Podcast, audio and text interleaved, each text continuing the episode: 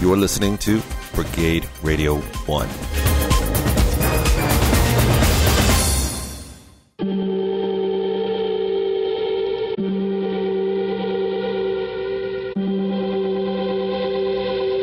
Welcome to the Antisocial Show.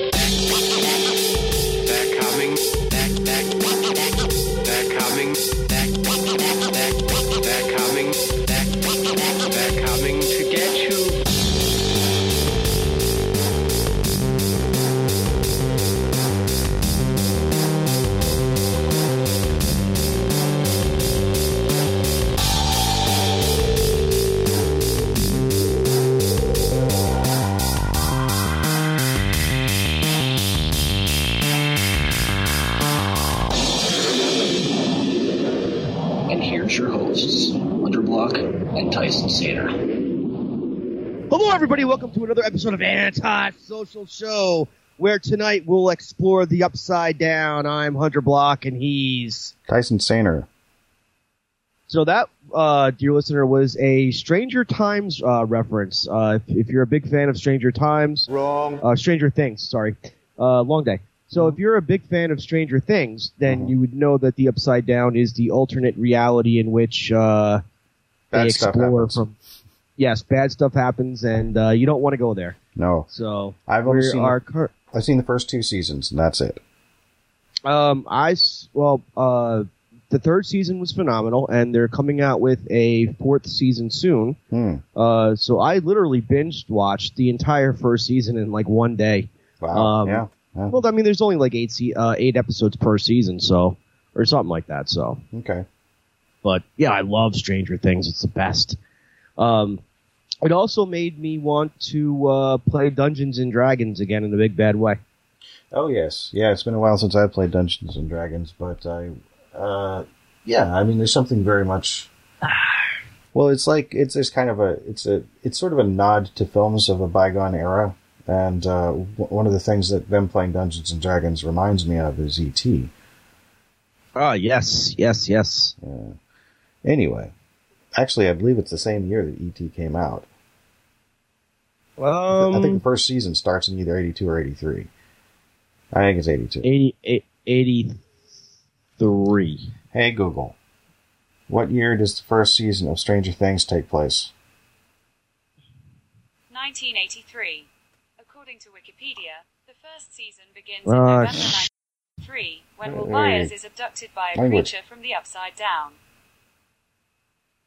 Yeah, okay, so that makes sense because, like, I think it's the second season, which this isn't a spoiler, but well, it is kind of, but it has to do with there's a video game that is prominently featured in the second season, prominently in that just for like a scene, it's referenced heavily for people who remember it, and I I thought the game came out in '83, but I guess it might have come out in '84. I suppose either that or it's an anachronism. It's hard to say.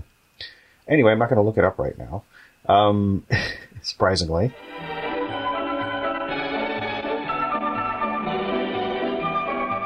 All right, there we are. Ah, Hello. Can you guys hear me? Can you Yes. you loud and clear, sir? Stand. Hold on. Okay. Do me a favor. Talk for a second. looking good, Ethan. Uh, 'twas Spillig and the slithy toves did gyre and gibble in the wabe. All mimsy were the borogoves and the momraths outgrabe. Beware the jabberwock, my son, jaws that bite, claws that catch. Beware the jub-jub bird, and shun the frumious bandersnatch. He took his vorpal sword in hand, long time the Maxon foe he sought. So rested he by the tum-tum tree, and stood a while in thought. And, as in uffish thought he stood, the jabberwock with What eyes you- aflame came. Yes, what, what, Hunter? Are you are, are you reading the Jabberwocky? No, reciting it. Reciting it. Ah, poetry. Yeah, I- Can you hear us okay, Ethan? You might not be able to hear us now. It's, uh, he asked me to talk so I could, uh, so he could, I guess, adjust his levels. There we go. And Oh. as an uffish thought he stood, the Jabberwock with Yeah. eyes of flame. Can you hear me okay, sir?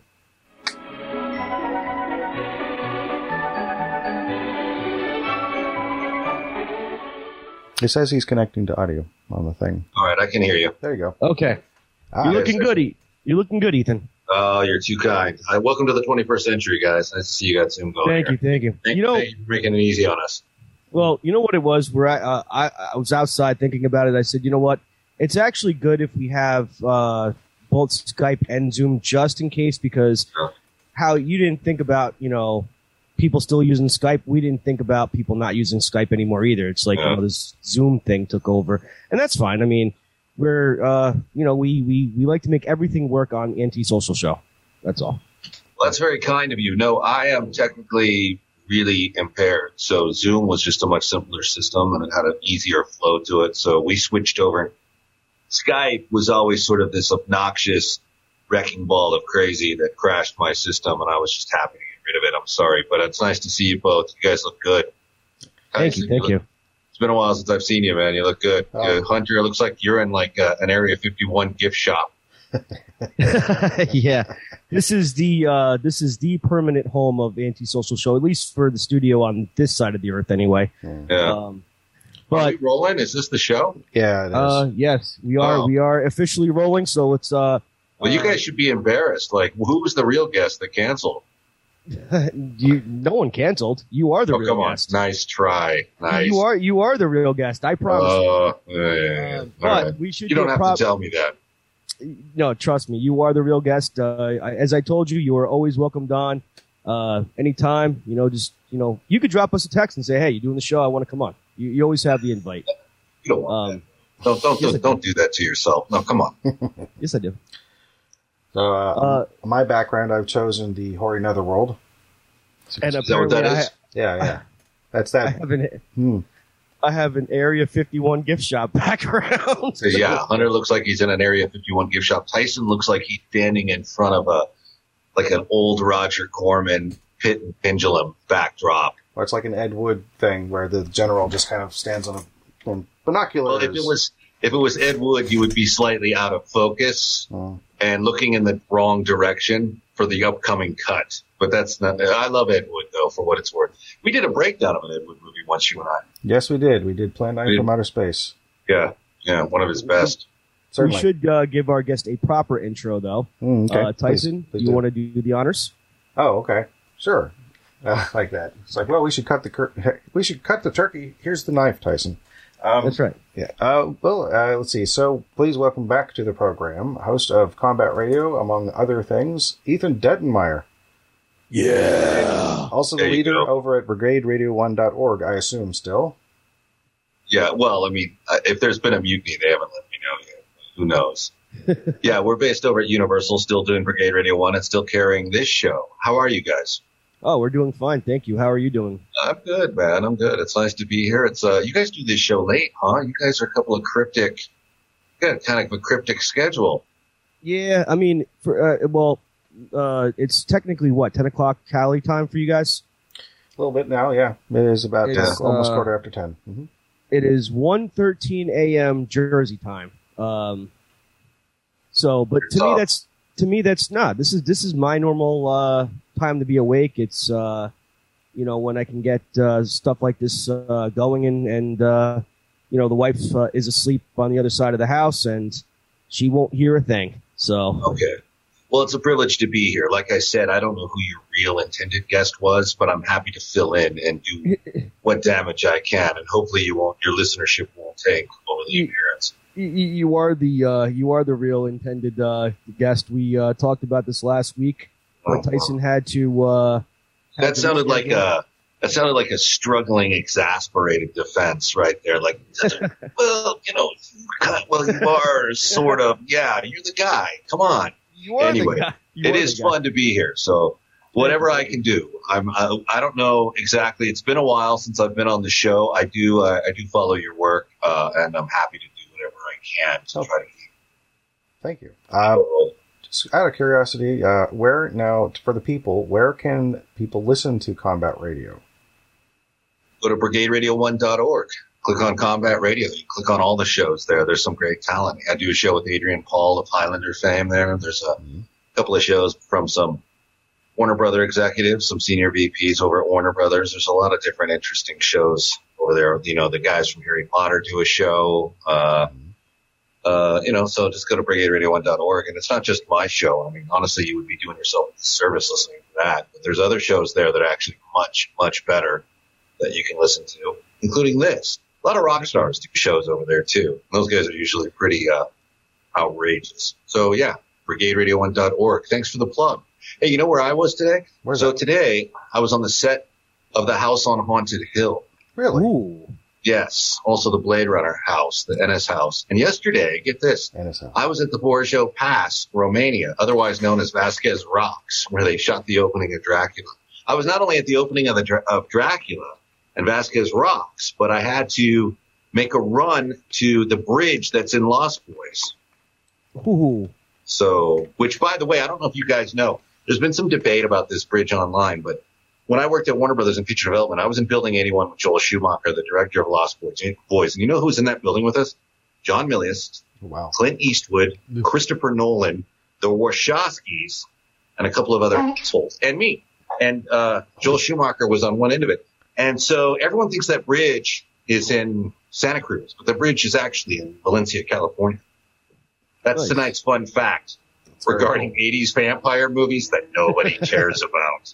Well, Oh, you, you got to give the Lost Boys like some credit because you know, as far as vampire movies, uh, you know, go, the '80s really had it. I mean, I, I, I know, I know the millennials love their Twilight. I mean, it's all happy days. Don't say know, that. Don't, don't do that. Don't put that on them. Ah, Don't do that. That's like telling skin. someone they suck when they show up for batting practice. Come on, give them a chance. And I don't think the movie's bad. Don't get me wrong. I just think that the fact I gave everyone that the bridges in Valencia is pretty bad. The movie itself is kind of fun. It's I a- actually did, I had to do a commentary on a trailer to it recently. Actually, it was interesting to rewatch it. Oh, cool.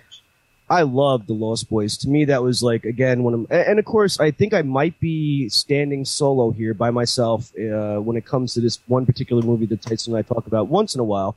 But it was um, uh, Franklin, and because Frank Langella's a Jersey boy.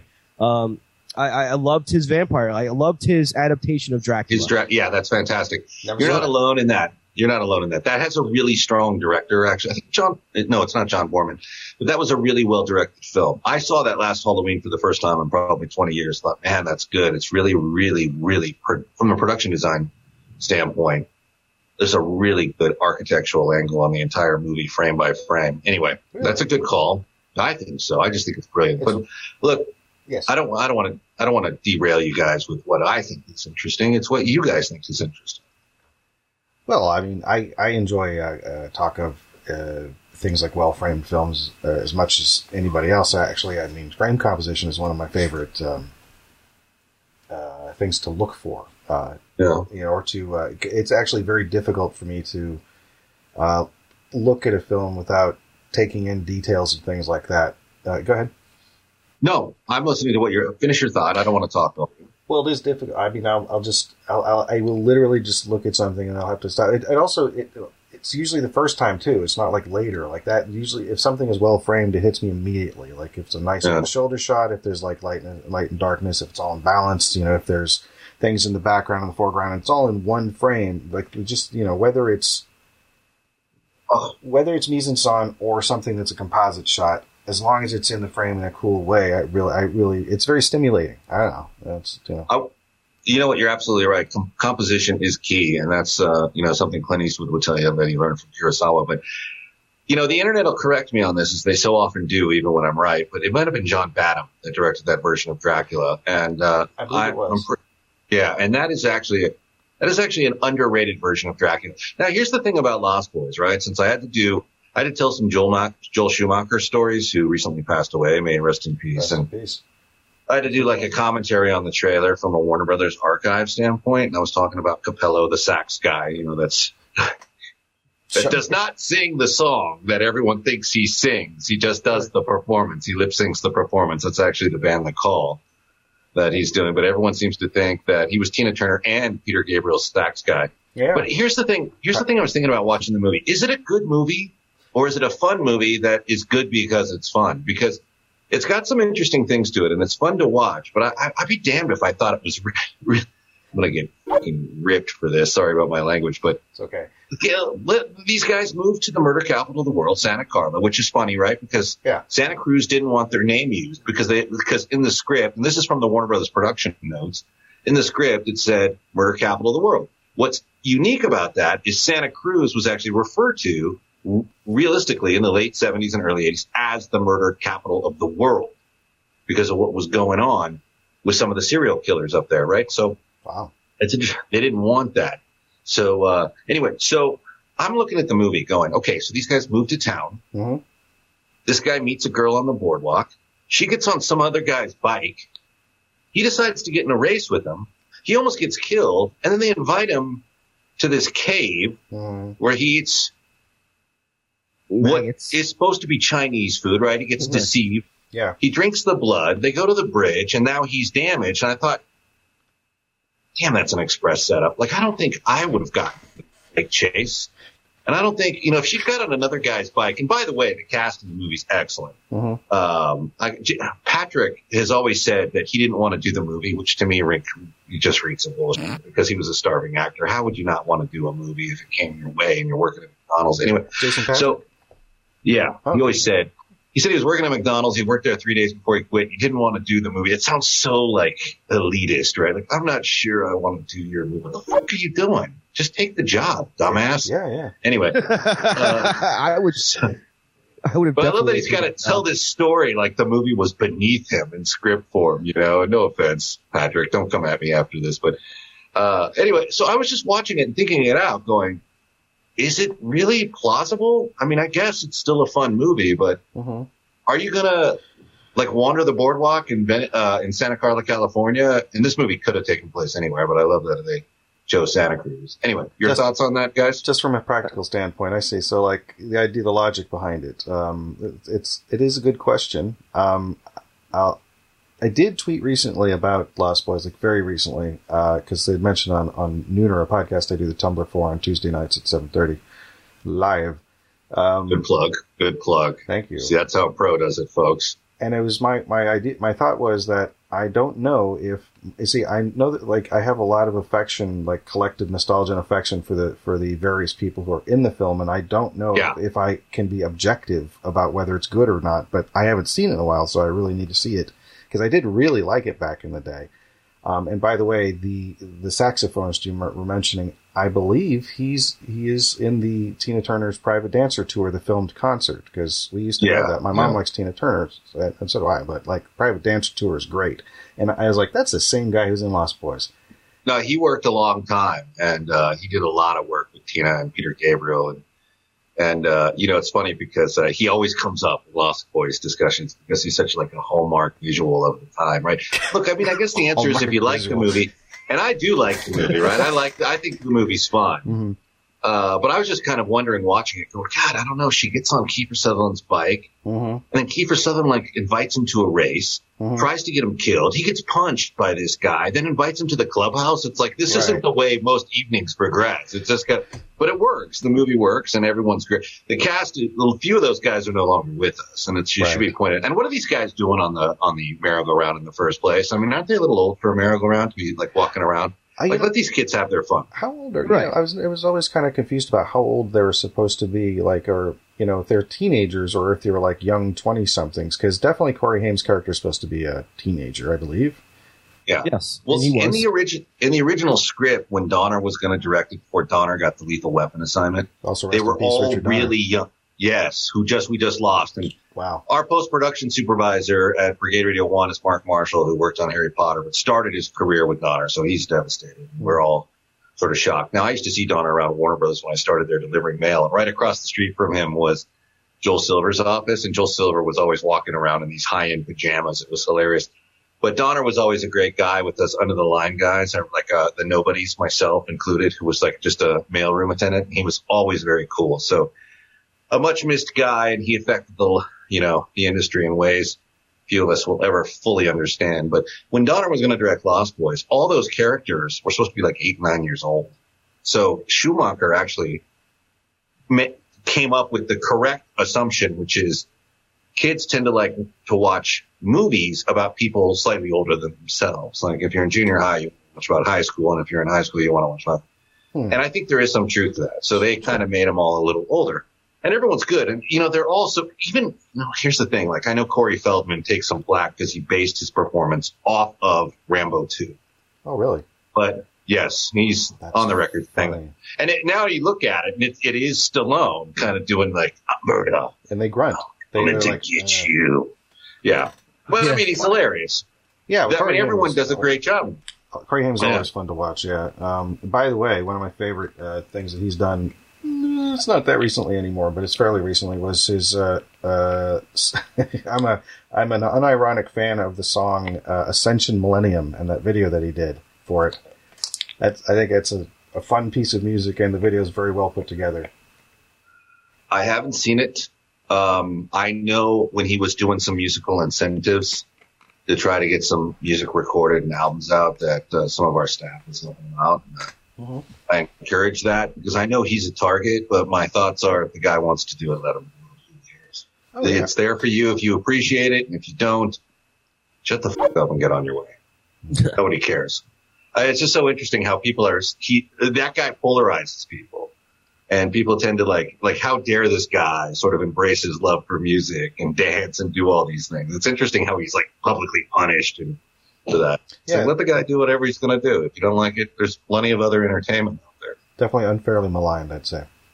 Yeah. He's always been good with us. I mean, he's done charity things with us at a drop of a hat. He left Disneyland once to do a charity broadcast. The guy's been fantastic, you know, and for years. Anyway, you know, he got his first movie, I think. This came up in one of our interviews with Star Trek II Wrath of Khan director Nicholas Meyer, Mhm. who also directed Time After Time. Mhm. And that, according to Meyer, was Corey Feldman's first job. His appearance in Time After Time. Oh, well, earlier than uh, uh, Friday the Thirteenth Part Four. I Yes. think so, yeah. Yeah. yeah. Have to That's so funny. We were just talking Friday the 13th movies and how a friend of ours got killed in one, and it's like his claim to fame, Roger Rose.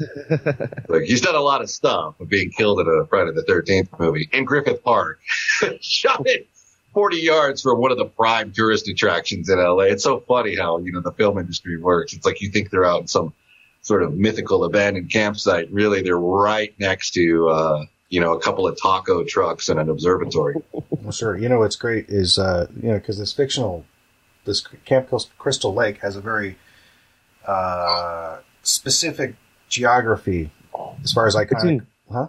it's up North Jersey. Right, but I mean the one in the movie, the way that they they compile it out of various scenes and locations, and it's like it's not based on one. It is, you know, obviously based on a lake, but it's like for the film, they it's got its own it's got its own geology that that exists or geography, the uh, layout that exists Right. within the universe of the films, and that's what they used to create the map that you went around on in the Friday the Thirteenth, the video game, 3D one where you can either play the as Jason or you can play as camp counselors trying to get away from Jason, and it, it's uh, Yeah. I played it on my uh, show, Tyson Sander Gamer, on my channel, on my YouTube channel, and I love. Who were you? Were, were you Jason or game or the camp camp counselors? First game I played, I actually played two sessions uh, for two videos. The first time around, I was purely a, uh, I believe I was a camp counselor, but the second time through, I got to play as Jason, and uh, That tells us a lot about you. A lot about you. I think it's random. I think like you go online and then it just decides what you're going to play as. Now, don't try to excuse it, man. If you want to play a homicidal maniac in the video game world, look, no one's going to stop you. I just think it says a lot about you. Well, You know see- where I'm at tomorrow? Speaking of homicidal maniac, I'm on the set of the original Halloween tomorrow. Oh, yes, yes, yes. Again, we do a lot of broadcast work from there, and it's easy to get to. But I'm back there. But I that only came to mind because we were talking about, you know, homicidal killers. Sure, So sure. continue, Tyson. No, that's fine. Which uh, which uh, which location for the first one?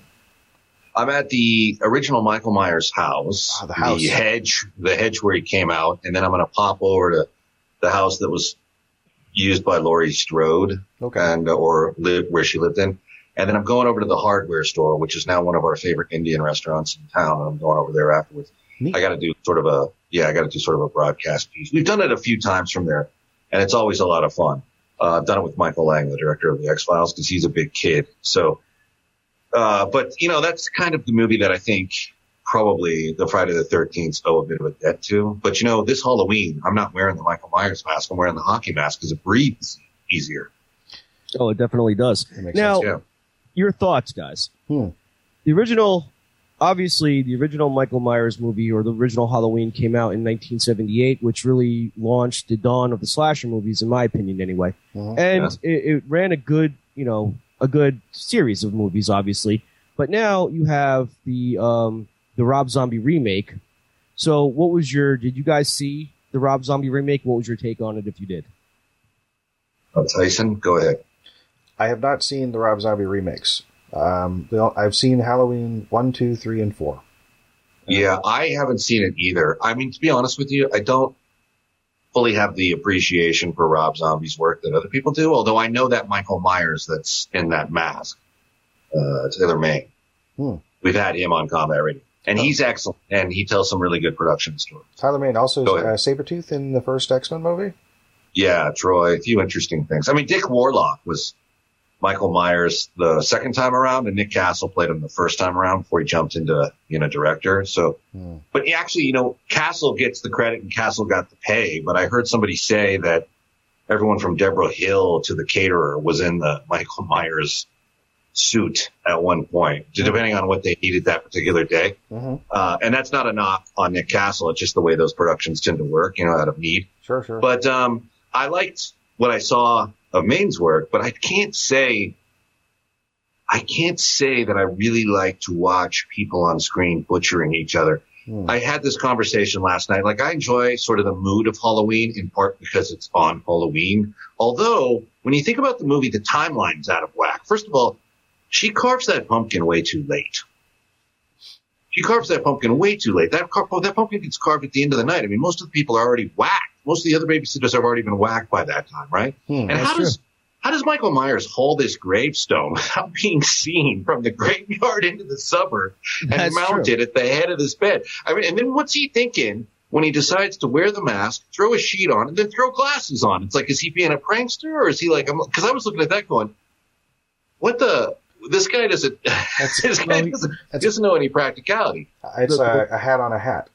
Was it Yeah. uh, was it Stan Zimmerman we had on the show when I called somebody a creepy pervert? Yes, Well, what, yeah, so not him, last- but somebody. not not him obviously, but yeah, the last time I said the word creepy pervert, uh, Tyson uh, came up with a great bleep for that, and uh, don't ask me how the hell I missed that, but I mean, Oh. you know, I mean, it, it, it is funny because if you think about it, you have two teenagers, right? Late seventies, nineteen seventy eight. You have two horny teenagers. First of all, they roll up in a uh, a van, right? And Oh. they're you know they get out of the van. All these beer cans are like so falling seventies, pulling up with Yeah. a band. So seven. Anyway, Mhm. Uh, all these beer cans just fall out of the, the truck. They're sneaking into someone else's house uh, for the, the, the pure intent of having sex. They, Right. they do have sex. And then, you know, the guy goes down, gets the beer, whatever. He gets taken out. And then here comes Michael Myers, like, you know, in, in, in a, in a, his costume and a ghost costume with a pair of glasses on. To me, that's, that's like, you know, that's like watching some creepy pervert outside your window at night. You, you know what I mean? or So, or creepy pervert Right. watching you.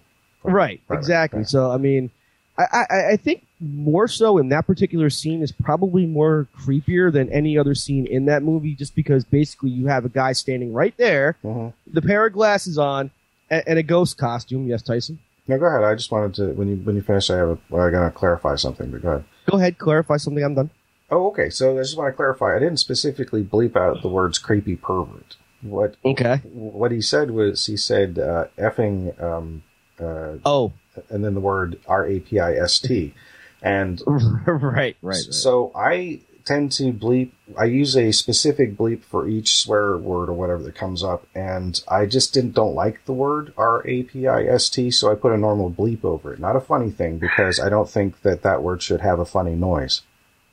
Well, that makes a lot of sense, and I love Stan Zimmerman. But just, let me just get back to your point, Hunter, real quick. Uh, that's the idea, right? That this guy sort of trespasses against everything you hold sort of uh, sanctimonious, you know. So, I, I- you know, it's interesting. It's like he he walks through the. First of all, this this guy that's in the house, that's using the house for whatever he wants, and going into the kitchen and looking for more beer in someone else's house. That would be in certain states a killing offense anyway. Yes. So depending on how redneck the neighborhood was, right? So he goes down and he's like robbing someone else's refrigerator and he's looking for beer and he's, mm-hmm. you know, he's doing what he's doing upstairs. It's not even his house. You know, it's come on, Right. like why do you why do you have the van in the first place? I'll point out a couple of things though about the movie. First of all, my daughter watched she goes, it suddenly hit her once watching it. We were doing some research going into a project we start tomorrow and she goes, high school? They're in high school? I thought they were in college this whole time because they look so hmm. old. You Right. know? And, I- and none of us questioned it when the movie came out when we were kids. None of us questioned it, right? Mm-mm. But it's it, it is funny because then when she when she said it, it did kind of hit home. Like, yeah, they do kind of seem old for high school students. But the other thing too is watching that movie with my wife. She can't sit through it because she sits there and she goes, "I cannot believe this woman has like not twice but three times dropped the knife." Hmm. She goes, she goes, and she's the one that got us started on a really kind of famous combat radio clip with producer Dan Truly, who uh, was on it, Law and Order SVU, where we were talking about how if the movie was, if if the Halloween movie took place in a movie in a neighborhood like Watts or Compton, how long would the movie actually go? And the our answer, our bet was somewhere between three and a half and four and a half minutes because.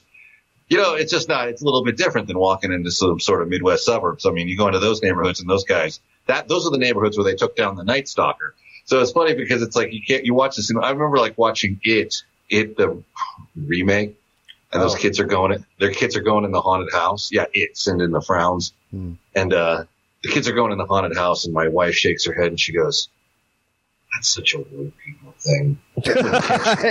She's like, you wouldn't catch any of us willingly going into a haunted house. right. That that is. You're right. She's absolutely right. That is that is a, a such a white person thing because, you, you know, take. Uh, It's true. I mean, take for for example, you watch any like uh, horror movie involving like haunted houses and stuff like that, like you know, uh, Murder House on uh, American Horror Story, the Amityville House um, Oh, in Amityville, and it, it, nine times out of out of ten, like they're selling it to some white people, and they they give the information like you know like 13 or you know 20 people died here Mhm. uh, viciously, and they're like, okay, well, where do we sign on the dotted line? Because we're moving in now. We're going to buy it. We're getting such a great deal, honey. Right, and right. uh, it, yeah, yeah, it is such a white person thing. Like you, the the the intelligent thing to do would be like to go in the other direction, not walk into the house. But Mhm. yeah, I, I, I do love the movie though. I'm not, I, I do love the movie for what it's worth. And I know it sounds like we're being very disparaging with it, but it's a fun movie, the Halloween. oh, okay, yeah. It's a it's a fun movie in part because it doesn't really it's not about creative ways to dismember people, which is what the new trailer looked like to me. And it was actually very disturbing for me to watch firefighters get massacred after, you know, my house being a command post for the LAFD and the, we have out here and the level of sacrifice. And I'm watching these, I'm watching these, uh, you know, these firefighters get killed by Michael Myers in the trailer going, God, is that what these movies have come down to? It's just a, you know, just creative ways to take a human body apart. Because I thought I prefer the suspenseful aspects of it. Maybe that's just a matter of taste, I guess. I'm sorry. No, it seems a little. I mean, is this new Halloween movie that's coming out? Is it also a Rob Zombie thing? Joy? no, it's not. No, it's, it's actually no. part of uh, a new a new uh, trilogy, I guess, or a new uh, new franchise. But Here's the rebooting it. thing. Yes, but when it comes to the Like- Rob Zombie reboot, um, first of all, the the sequel sucked. Um, majorly disappointed in that. So if you ever don't don't even bother watching it. Um, the thing, the only thing I didn't like about the Rob Zombie remake was simply this. So when you looked at the original Halloween franchise, right? Mhm. You obviously know that at one point Michael Myers uh, he has a family, obviously, because that's what he spends his career doing, killing his family members and anybody else that gets in his way. His. But you, you don't really know uh, how this human being became like such a wrath of nature. Like you don't know how he became like this supernatural force because obviously, you know, in the second one or the, the end of the first one, you know, Dr. Loomis shot him like five times and then he fell off the balcony and then he just gets up and starts walking away Well. you know that uh, well his famous line from part two was dr loomis he's like i shot him five times i shot him sheriff this guy isn't human and you know but the thing with the rob zombie remake was the fact that he made this this this uh evil force more humanized when he showed like him being a child and you know killing animals and things like that so i i, think that's what really destroyed the whole michael myers thing it's kind of like when they did the remake of friday the 13th you know, they made Jason more uh, humanized by having him abduct people and kidnapping people, which he doesn't do to begin with. I don't know that you need that. Honestly, I kind of like it more mysterious, like it's Yes. just some shadow out of the horizon on Halloween. You know, Carpenter, I heard him public, uh, privately say he didn't really like that, and that was just something they worked into the sequel when they were desperate for Halloween Two, the one Rosenthal directed. Hmm. So, I I don't know necessarily that you need the whole family connection. I mean, it's almost kind of better that it's not there's not a target that the neighborhood doesn't know who this guy's coming after every Halloween. Instead, because I mean, I think you're one step away from it being the Wicker Man, right? He's coming for the Strode girl, so let's grab her and let's uh, let's let's crucify her in the center of town. So this guy's let's get the sacrifice over like Dragon Slayer, right? Right. But uh, it's almost kind of better that he's coming into town and you don't know who he's going to get, and everyone's in danger. But that's just a personal preference as far as suspense works. You know, it's like that's however you I- want it. I agree. That's why I liked it because it is such a. I like mysterious is what I like, and you, you know it's, it's the same thing. Well, I didn't like the uh, uh, Nightmare on Elm Street remake was because for the same reason they took this. They took Freddy Krueger, who was in fact yes a child killer, but they turned him into a creepy little child toucher who lived in a, a, posh uh, school basement. It's like no, that's not what he was about. He yes, uh, uh, he had a house, he had a wife, he had a, a- a child, and nobody knew that he was the uh, the, the child slasher uh, in town until they caught him and they you know they torched him. But you know to to take him and turn him into a child toucher, it's it's such a it's such a disgusting you know uh, slap in the face on on you know that whole franchise. That was such a great franchise from the '80s. It was just why.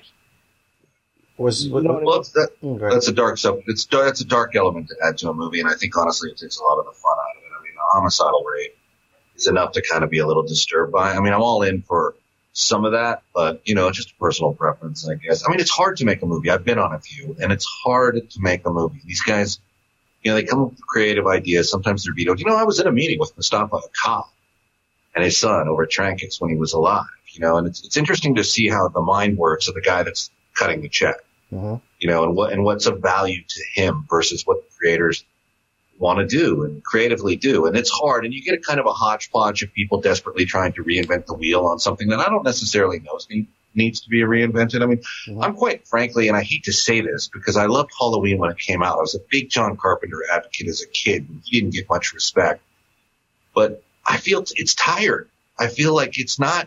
It's okay. Uh, we get it. He's going to go on a killing spree. Like there's no inventiveness to it. My daughter came up with the best Halloween sequel I've ever heard, which is you get you get The Rock, call him Boulder Johnson, and one other guy, and they know Michael Myers is in this town, so they cordon off the town and they send in these two guys with weapons, and it's almost like a buddy comedy horror movie where they go and blow half the fucking town up. and Boulder Johnson against Mike Myers, and then at, when the whole movie's over and napalm has taken out half the buildings, you know, you have a clown pop out of the gutter, and now it's Pennywise in the next movie, you know, and you kind of just go. It's the only way you can spin it is like with some sort of comic, almost scary slash slightly satirical. I, I just don't know. It's like the, I, and I hate to say this because I know I'm tramping on the work of artists, but Hmm. it seems tired. The storylines just don't seem inventive. They seem almost exhausting to see. It could breathe life into the genre. Like I don't know what to do. I just honestly. you know, like Abbott and Costello meets Frankenstein kind of thing.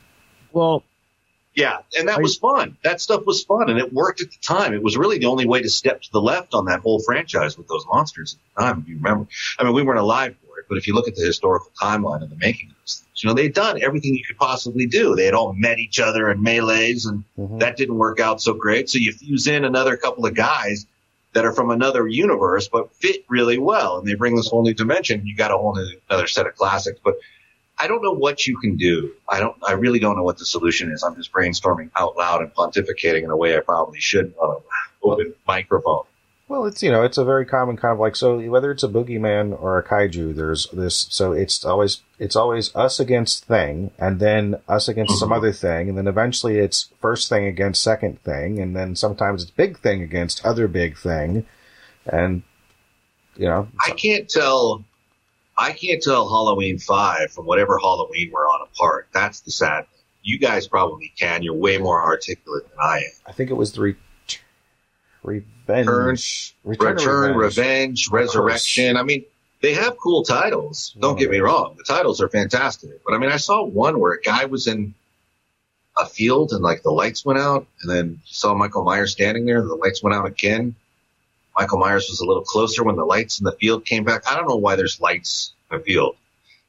And then like he's like, "Who is that? Is that Danny?" Like, no, asshole. We all know it's. There's no suspense here. We all know what's going to happen. This is a real tired way to do it. I just feel like everyone's like, "All right, I got the directing assignment." They're Right. giving me. It's like a Hallmark movie now for for horror fans. It's like they're giving me 21 days and a budget of six million. Here we go. So that's what it feels like to the viewer.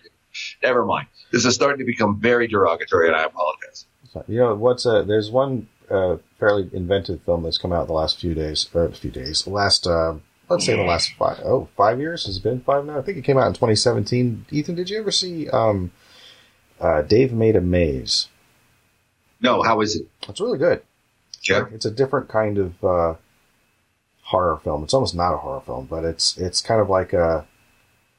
It's um gosh, so it's a there's a the main character is a, a guy named Dave, and it's played by Nick Thune, uh, the comedian and personality, I suppose, and uh, he builds a labyrinth made of cardboard in the middle of the home that uh, he and his girlfriend share because it's his way of dealing with his issues. And then he gets stuck in his labyrinth, and people have to come in and try and rescue him. So there's all these creatures and things happening, and it's all made out of cardboard.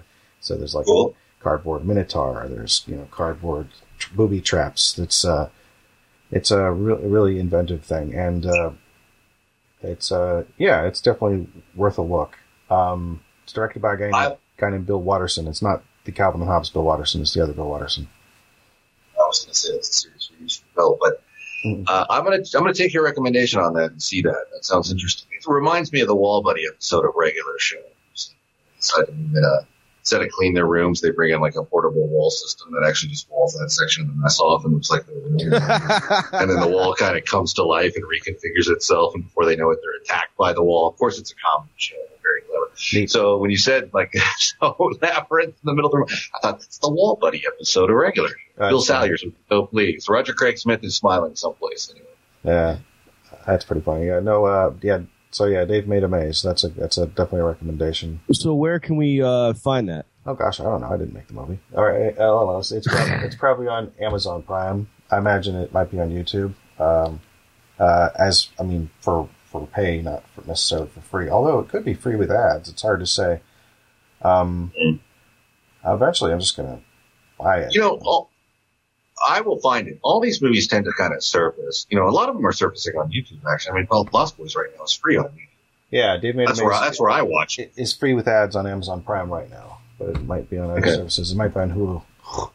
Uh, But it's uh, Well, it, Hmm. if you guys want to do something fun someday, we got to mic up my wife and do an audio commentary on a horror movie. Oh, that'd be great. Her, she brings Well, up an urban perspective that's just not did you have Absolutely, one, absolutely. one in mind, or um, any anyone. I mean, Halloween is the one we just did. Where I mean, she does it anyway, like she, whether she's on the mic or not. But she was just like, "Holy shit, this woman just dropped a knife again." You know, it's just so funny because uh, you know to see how people would have reacted. You know, it's interesting though. You know what I like about that movie too? Now that I think about it, is the absence of technology. Right? There's no f- cell phones or anything like that. Like they're running around, and she has to go door to door to get help. Oh yeah, And no one's answering her. No one's answering the doors. Mhm. Right. And the No, phone's it's off like- the hook on one of the things. I mean, that used to be Yeah, a big deal. yeah. If you didn't want to be called, you'd take your phone off the hook. Yep. Right, right. Yeah, that was a big deal. I remember when call waiting was miraculous, considered miraculous as a kid. Everyone's like, oh my gosh, now you can cut in on a phone call instead of getting a busy signal. But you know, it's interesting because like I said, the timeline on the movie's way off. They carved that pumpkin way too late. Like her whole babysitting agenda and schedule, Mhm. it needs adjustment. Like clearly she didn't grow up in a household that loved Halloween. It's like, come on, Laura, you're this, you're carving this thing at midnight. They're already through watching the thing from another Right. world. Oh, you yeah. know, it's, it's yeah. Yeah, you're right. and the trick or treaters are out in the middle of the afternoon, which I guess is okay. It adds a little, you know, holiday ambiance. but I mean, you're right. She did. She did. Uh, you know, she waited way too friggin' late to carve that pumpkin, and you know, it's.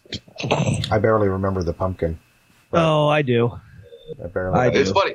It's funny because Nick Castle does not do it. He does a great job as the shape. Hmm. Uh, really moves really well, but he does not do a great job in killing them. And you can only guess that he was uncomfortable choking women as an actor because you look at his hand and it's very loose in the car. It's very loose in the, when he's trying to kill her with the phone. It's like you can almost see them wanting to say in between takes, like, you got to do a better job, man. I mean, I'm not, I don't for a second buy into this. I'm, I'm, I'm, I'm yeah, the, de- the victim totally sells the death scene, always. Oh yeah, But uh, in this particular case, the victim's working extra. that's pretty funny. Like he, He probably does. He, he- he probably does feel uncomfortable, like you know, running around choking women. He's like, yeah, it's not really my thing, but you know, I need the money." Understandable. Understandable. You know, I mean, it, it still works. I don't very many. I've only seen the movie hundreds of times, like every Halloween. It's like a religion. So Hmm. It doesn't cut into my enjoyment of the beast. But having watched it so much, you know, you start to notice these.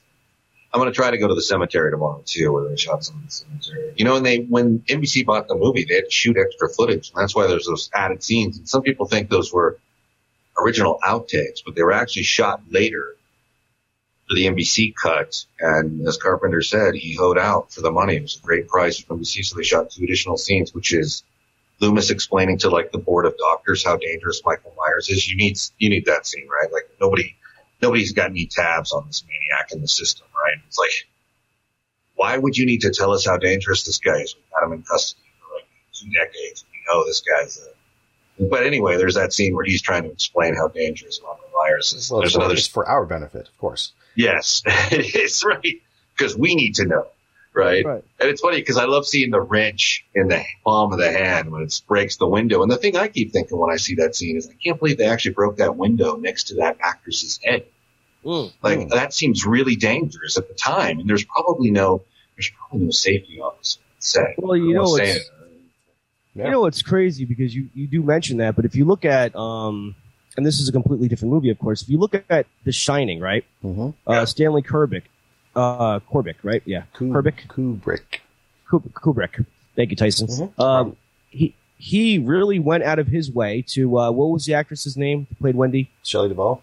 Yes, he he went out of his way to wreck her nerves um, in between takes so that she was nice and scared. So you know he he brought down a hell upon this woman, and how she didn't lose her marbles uh, is beyond me. So it's you know I mean that has to be part of like health and safety, right? Like shooting a movie or something like that. you know, in theory, you would think. I mean, here's the thing. I know a lot about The Shining because Leon Vitali, who was Kubrick's longtime assistant, and he cast the little boy in that. We went to the Kubrick Museum with him, and he broke down everything Mm-hmm. for us, not only on the tour but over drinks. And you know, you have brunch with the guy, and he just tells Kubrick story after Kubrick story, and it's fantastic. I'm not a huge Kubrick fan, but I have a lot of respect. Hmm. When it comes to The Shining, first thing he always says is everyone loved Jack Nicholson, which is easy to see. Anyone I know who worked with Jack Nicholson when he did Batman, love him, love him. With other actors, they can be more challenging. And one of the things I notice is that Kubrick is totally demanding. He's going to want a certain performance. He's going to want it a hundred times before. Like, there's that famous story from that movie where he, Nicholson, who was a reserve firefighter, takes the axe and cuts the door down, right? And the mm. story is, okay, take one, let's do it again. Take 10, let's do it again. Two days later, they're okay. Take 80, do it again. Take 120, do it again. And Nicholson finally turns to Kubrick and says, Stanley, I'm with you But I usually peak around the 80th or 90th take. Right? So what that tells you though is that Nicholson is wired a certain way for respect to directors, if he respects them, and Kubrick he clearly did respect, Mm-hmm. uh, and trying to get the best performance and being a pro. There's no sense of pro to that. With with Duvall, I see a little bit of what you're saying, Hunter, which is Kubrick riding her, but I also see her doing things that make directors typically crazy on the set, which is, look, my hair is falling out and it's coming out in clumps, and there's like two or three hairs, and Kubrick's like, look, I don't have time for this. I'm, tr- I've got a snowstorm. I got a, I got a, a, you know, cadaver with an axe in its body. You know, it's. I feel like that it's kind of like it is Kubrick, but it's also like certain triggers that Duvall, who actually, by the way, is a pretty sharp producer herself, and went through a pretty good thing doing fairy tale theater for kids in the 80s and 90s. Very Oh, yeah. sharp lady Good and a great performer. She was great as Olive Oyl. Mhm. But I just think what you what you're witnessing is kind of a, a clash of personalities in a way where they just trigger each other too to make what should normally be like a friction at 20%, friction at 80%. Uh, does that make any sense? I'm not excusing Mm. Kubrick. Uh, and I have huge respect for Duvall, but it seems like I see her saying things in the behind the scenes footage where I'm like, that would make sense. That would make- if somebody said that to me in the middle of trying to figure out, and Kubrick's rewriting everything at the time, so his mind is working in a certain way where he can only probably adjust to a certain key thing or two that he needs to focus on. And if it's one of those dramatic sort of actors things that actors do, you know, you snap. And the one thing you don't get is you didn't you didn't get any of that from Nicholson. I mean, there's that. You, have you seen the footage that Vivian Kubrick shot, Stanley's daughter, on the film? It's great. It was it's great. in uh, one of the editions of The Shining that uh, also has the original aspect ratio in four by. Dude, it is some of. It's fantastic. So you know what I'm talking about. It's some of the best footage I've ever seen of any movie shot because Nicholson it's so candid. Yeah, and he goes to and like the assist, and you see Kubrick like typing new scenes. Like, and, and Nicholson says sometimes we get new scenes, and I don't even look at the script anymore. I'll get a new scene in the morning, and I'll, that scene will change by lunch, and I'll get a third version of it by before the we're called for dinner, and I just do what's handed to me the best of my ability. So you can, that tells you something about the set and the environment they were working in. And uh, and I've got. I'll remind me to tell you my Stephen King shining story in a minute, but um, so but there's a moment where Stanley's assistant runs up to me and says, uh, listen, if you got time tonight, here's some new pages for tomorrow. And Nicholson's response is, oh, that's, that's so wonderful, Alice. Thank you. Thank you so much. I was just wondering what I was going to do between two and four in the morning. it's like the whole tired actor, like, like just this, and he's like winking at the camera when he does it because he's a pro. And that's the thing I saw. And that's why you, that guy gets the best the, the best deal, best contract, the most respect is because that guy is 100% bent on delivering. And I, I mean, I can tell you, I know people that worked on him on, with him on dozens of movies, and I cannot find anyone that has had anything negative to say. In fact, Rob Reiner says on A Few Good Men, they, they outran his schedule. He was supposed to be done. Hmm. And he said, and Rob Reiner said to Jax, damn, I wish I had you for one more day. There's just one shot I want. And Jack Nicholson goes, just tell me when you need me. You showed up the following day for free. The real world listening to this would probably think, what's the big deal? But I can tell you that's a huge deal when an actor of that caliber shows up for free to get the shot the director should have already had in the bag while the actor is scheduled. And that kind of tells you something. But, uh, I asked Leon, why do you think Stephen King is so, has been since the movie came out, so rebellious towards it, right? Because we all know the history. Do we? Do we mm-hmm. know the Yes. history? Yep, he didn't like it. Some bits. You didn't like. Yeah. Didn't like it. Leon, Leon seems to think that that's because, and there, I think there's some truth to this, because Kubrick barred him from the set until like a last day at the end when they set up kind of a fake set for Stephen King to visit, and Kubrick wasn't even there. They set up like a nonsense set of like shots and cameras and stuff, and I think King is smart enough and certainly knew enough to know that he was being disrespected. Like he's not even being shown the real deal. Like why have I been shut out? I show up and these guys are putting this, pulling one over on me and they're pulling one over on me and they, they know they're pulling one over on, and I know they know and you know and I know he knows and he knows. And it's like, hmm and Leon seems to think that that might have something to do with, because you know, King endorses movies on his product that are pure shit. you know, they're terrible. And that's a pretty strong movie, I think. I mean, I don't love it, but I, I think it's executed in a way that is very professional. Well, you can't help but admire it. put it to this way. I'm a huge, huge, huge Stephen King fan, right? Um, I loved The Shining book itself. Uh, I thought that was uh, an excellent read. In fact, I probably should reread it at some point. But as far as like the the, I've, I've seen the Stephen King's remake of The Shining. That was fantastic. Loved it. And I've also grew up with uh, uh, Jack Nicholson's version of The Shining. That was the only movie that scared the ever loving. Sorry, Tyson. Scared the ever loving shit out of me as a child. Um, particularly when he walks into that room and he starts making out with the naked lady, and it turns into like a dead, rotting corpse, and she starts coming at him with, you know, her hands extended, laughing. I mean, scared me so bad that the only way I was able to overcome it was I had to be in the house by myself, and I was, with all the lights off, and I made myself sit there and watch it and rewatch it and rewatch it until finally it just became funny to me at that point. But that was the only thing that ever scared the crap out of me was that scene. I mean, that movie, I, I have to give it props because it, it's such a classic movie. It's, I mean, the shots, you know, the the, the jump scares, The music. um, it, it's fabulous. Great performance by that actress too, by the way. She doesn't get enough credit because she sells that. Yeah, she does. I mean, he just comes like walking in. You know, here he is. You know, uh, and, and he sees like this gorgeous n- naked lady in the bathtub who starts making out with him, and he's all about it, right? And then all of a sudden, he just like opens his eyes. He's like, oh, he's making that noise, he's backing up, and she's just like, oh my god, it, it, it, You know, you can stay in that room. You can go to the actual hotel and stay in the room, and you can even go in the uh, what is it, the maze? But it's only about waist high. It's hilarious.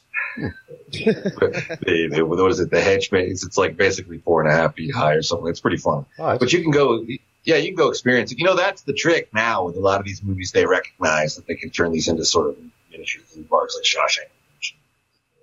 They all got a next, they all got the gift shop, and you can see oh yeah. you know, the prison set and all these other things. And anyway, so it's like, yeah, you can go to the hotel and it's open for business and it's not as scary as the movie makes you feel it should be. And, uh, you hang out. I mean, Ferndale still gets its fair amount of tourism for, uh, you know, having been in Salem's Lot and Outbreak and the Majestic and various other things. Mostly those, Mhm. because that's the most visually recognizable stuff. Which Uh, Salem lot was it? Was it the, Tobe Hooper. the Tobe Hoopers? Yeah. Yeah. Tobe Hooper was my buddy. I don't know if you knew that. Oh yeah, my condolences. Yeah. Yeah. Yeah. Yeah. Inter- loved my kid. He thought she was the most magnificent kid when she was like two or three years old. You know, we, we went to the rap party at Mor- Mortuary. hmm movie he did, and my my kid's first experience at a rap party. She's just dancing around, you know, and he's just like, uh, he's like, this kid is amazing. This kid is amazing, you know, like just like totally, fully like like embrace this, like this little kid at this like monster rap party with like zombies walking around and stuff. Anyway, that's enough about Tobio, but classic, uh, an underappreciated guy that gets a lot of shit by the, excuse my language. I'm sorry, I forget. This is not combat radio where anything goes language wise It's all right. but but uh yeah, he gets a he gets a rash of abuse times, but I think he also deserves a lot of credit. I, I actually like, I, I thought Lifeforce was a pretty interesting film. Hmm. You know, it's it's better than I remembered it. I saw it recently, and it was one of those trailers as a kid when you see it at like five and six, and you're like, oh man, I don't know if I can make it through that movie. That movie looks intense, and then you see it and you go. It's pretty impressive. You know, Nick Maley was one of the effects guys on that. He's a combat radio veteran, and he told us some behind the scenes stories about it. Some of the other guys that were on it did too. That movie was supposed to be huge, and it was a bitter disappointment to him. And you know, there's the whole po- Poltergeist story. I did a commentary on a Poltergeist trailer about how much Tobe Hooper directed versus Steven Spielberg. Yeah, there was a bit of controversy whether or not, uh, yeah, well, you, could probably tell it better. Or- Well, no, I mean, the controversy is, in a nutshell, who directed it. Right? That's the argument. But here's the thing that's interesting, right? I remember sitting at the Rainbow with Gunnar Hansen, who was the original Leatherface. Good friend. He was the backup Santa. Rest Fun fact that nobody knows. Yes, rest in peace. Loved him. When uh, I told my daughter he passed away, that's the first time I saw her in shell shock start crying. Wow. He was such a generous guy. Uh, everyone loved him. Everyone loved. Very smart. He was a writer. Lived in Maine. Very cerebral. Uh, got in constant arguments about people who would come up to him at conventions and tell him they knew the real Leatherface or related to the Leather- Leatherface or Leatherface killed their family. And he would get in arguments saying, Leatherface is not real. Get over it. And people say, no, no, he absolutely is. And he's in this prison. And you'd be like, no, No. he isn't. No, he's not. And he, I saw him a couple of times get in these arguments of like Days of the Dead and stuff. Hmm. Uh, but anyway, so I'm with, I'm at dinner with him one night. He goes, Tobe Hooper only directed one scene of Poltergeist. And it's the scene where the chairs end up on the table in the kitchen. And the haunting is just starting. It's a great shot. Stop. Yeah, stop right there. Another friend of mine who I love dearly, he's also passed away, is in Poltergeist as one of the guys putting, one of the construction dudes putting the pool in. And that's Sonny Landham who went on to play Billy the Indian and Predator. Oh yeah, he's in that. And- That's right. Yeah, he is in it. He is in it. And I loved him. He's the reason we have combat radio. I don't think a lot of people know that, but he's the reason we have the show. Anyway, so he, Gunnar says, says that to me. Now, I'll tell you what I think of the whole conspiracy. I know I'm boring the shit out of your audience, but, um, Gunnar You know, says, our, our, audience loves this type of stuff. no, they've gone to bed a long time ago. When they heard I was your guest, they tuned out. But for the three of us here, um, Gunnar says that's the only scene he directed. Now, what's interesting about that is that's the only scene I ever saw Tobe Hooper publicly talk about. However, I look at the whole movie, and I know Oliver Robins has said differently. Oliver Robins has said he was only directed by Tobe Hooper. I look at that movie, and that movie definitely has some Tobe Hooperism in it. There's no doubt. And I think it has Steven Spielberg's fingerprints all over it because he was the producer and he's a hands-on guy. So he got in the trenches and probably said, no, block it like this, set this up. so in a nutshell, Gunnar Hansen's argument was that Tobe Hooper was a shut-in. Tobe Hooper didn't really direct too much of it, and this is not. We're not bashing anyone. This is the public record of the production. Hmm, no. And uh, when you know they did not, they didn't. Tobe Hooper and Gunnar Hansen, who have the Texas Chainsaw history together, were not speaking together. we're not speaking to each other at this time. Hmm, And my understanding is they both passed away without ever kind of coming together. reconciling. If yeah, if that happened, I didn't know about it, and I knew them both pretty well. Uh, but um, so Gunnar said, you know, he directed one scene, but I think he directed actually much more than that. Kind of a wrap. And I think Spielberg got in the trenches on it and did whatever he could do. But that's the that's the argument. That who directed it? The answer is they both did, basically, but it was probably more Hooper than people want to give credit for. Now, my thing about the Texas Chainsaw Massacre, because just because it's in my head now, because we're talking about it, um, Hmm. and of course, I think this might be pure speculation, something I read off the internet years ago, whatever the hell it is. Obviously, Leatherface himself, Texas family, you know, killing people, eating people, wasn't real. Um, if it was actually based on any, if it was actually based on any any truth, would probably be more close to Ed Gein, um, because Ed Gein would eat people. He would wear the skin of women that he skinned from cemeteries and things like that. So Mhm. it, it's basically loosed off. Uh, basically, uh, it's off that. It's it's that's what I'd heard anyway. But as far as like Leatherface being like a real person, no, not at all. Well, I've, heard- I, I've heard that too, but Gunnar always said that Ed Gein kind of came into the conversation when they were on the production because of, like, in the way he, what the stories of him may have inspired set design and the layout You of the house. Uh, but I'll tell you something else too about that. And, and Gunnar wrote a very good book that I have. I can probably get you a copy of it. Um, I would like to read down- that. He broke down the entire production day for day. And, you know, he was alienated on the set because he only had one set of wardrobe. Bad quick. So he was like put off the pasture when they took a break, you know. Um, but he said, you know, well, the reason people think it's real is because John Larroquette, Night Court fame, does that great narration in the beginning that's so convincingly real. Mhm. And the rumor was that he did it for like, uh, pot Oh, story. And, uh, that's and John Larroquette, yeah, John Larroquette did a great job. And everyone in that movie's fantastic. I met Daniel Pearl when I was at Warner. We brought him in to see about him shooting a movie we were getting ready to do called Respect the Dead. He had just done Pathfinder, which was a Viking movie, American fight movie. Classic round. And, uh, I brought him in and all we kept talking about was that shot in Texas Chainsaw Massacre under the swing set and how he did it and how they told him not, they weren't going to do it. They didn't have time to do it. It couldn't be accomplished and they got that shot. And I just, it's so funny how sometimes you meet someone for a job and it just kind of circulates to this one little bit of discussion. You know? Anyway, Hmm. sorry to bore. No, it really is. It. It's, I mean, this kind of stuff is always fascinating to me. So, Now, I did Yeah. see, not to cut you off, Tyson, I remember, and it, it could be BS, but I remember back in, I want to say late 80s, early 90s, there was a documentary or something I seen on TV that had something to do with the Texas Chainsaw Massacre uh, with an actual uh, real life person. But I mean, again, you know, those documentaries, like how, you know, I don't know if it was true, not true, whatever, just, you know, trying to grab some attention on TV. I don't know, but I do remember seeing something about it. But you know, Well, when I asked Tobe about it, and I did, you know, his response was, God, no. And said, is it based on, God, no. no, it's definitely not. I mean, it's probably based on something now because society's broken like that. But, I mean, or you could say something that's based on the movie. mhm. But, Which, but I, you know, I mean, here's the thing: like that movie was so disturbing. And the house, actually, for one, for a bit of a time, was a barbecue joint in Texas before it closed down, Hmm. and they moved it.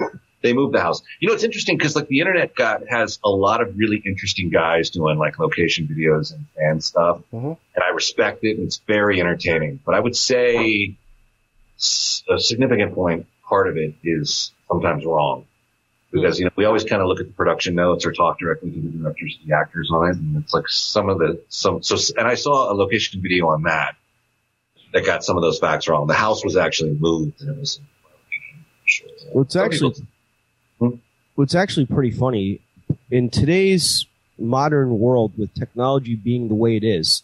Yeah. Um, Oh. it's it's very hard to uh, be isolate. I'm frozen. No, I am, but I, I, I can Oh, yeah. still hear you guys. Don't worry. Um, no, I just unfroze. Okay, that was weird. Okay. It I was just- I was happens. just It with, happens. with today's with today's technology and modern uh, modern civilization, it, it's very hard to be isolated no, uh, in this country, no matter where you live. Whether you live in the desert, out in the middle of the woods, and it, it's also very hard to be a serial killer in with today's forensics and, and technology. So it's it's you know to to say that there's you know I mean it would be I don't I want to say it's cool that if there's somebody mimicking t- uh, Leatherface out there somewhere, but if Oh, there was he no yeah, I, I guess if you- you know but it wouldn't be cool really but Mm-mm. he wouldn't be able to pull that off for very long is what I'm trying to say.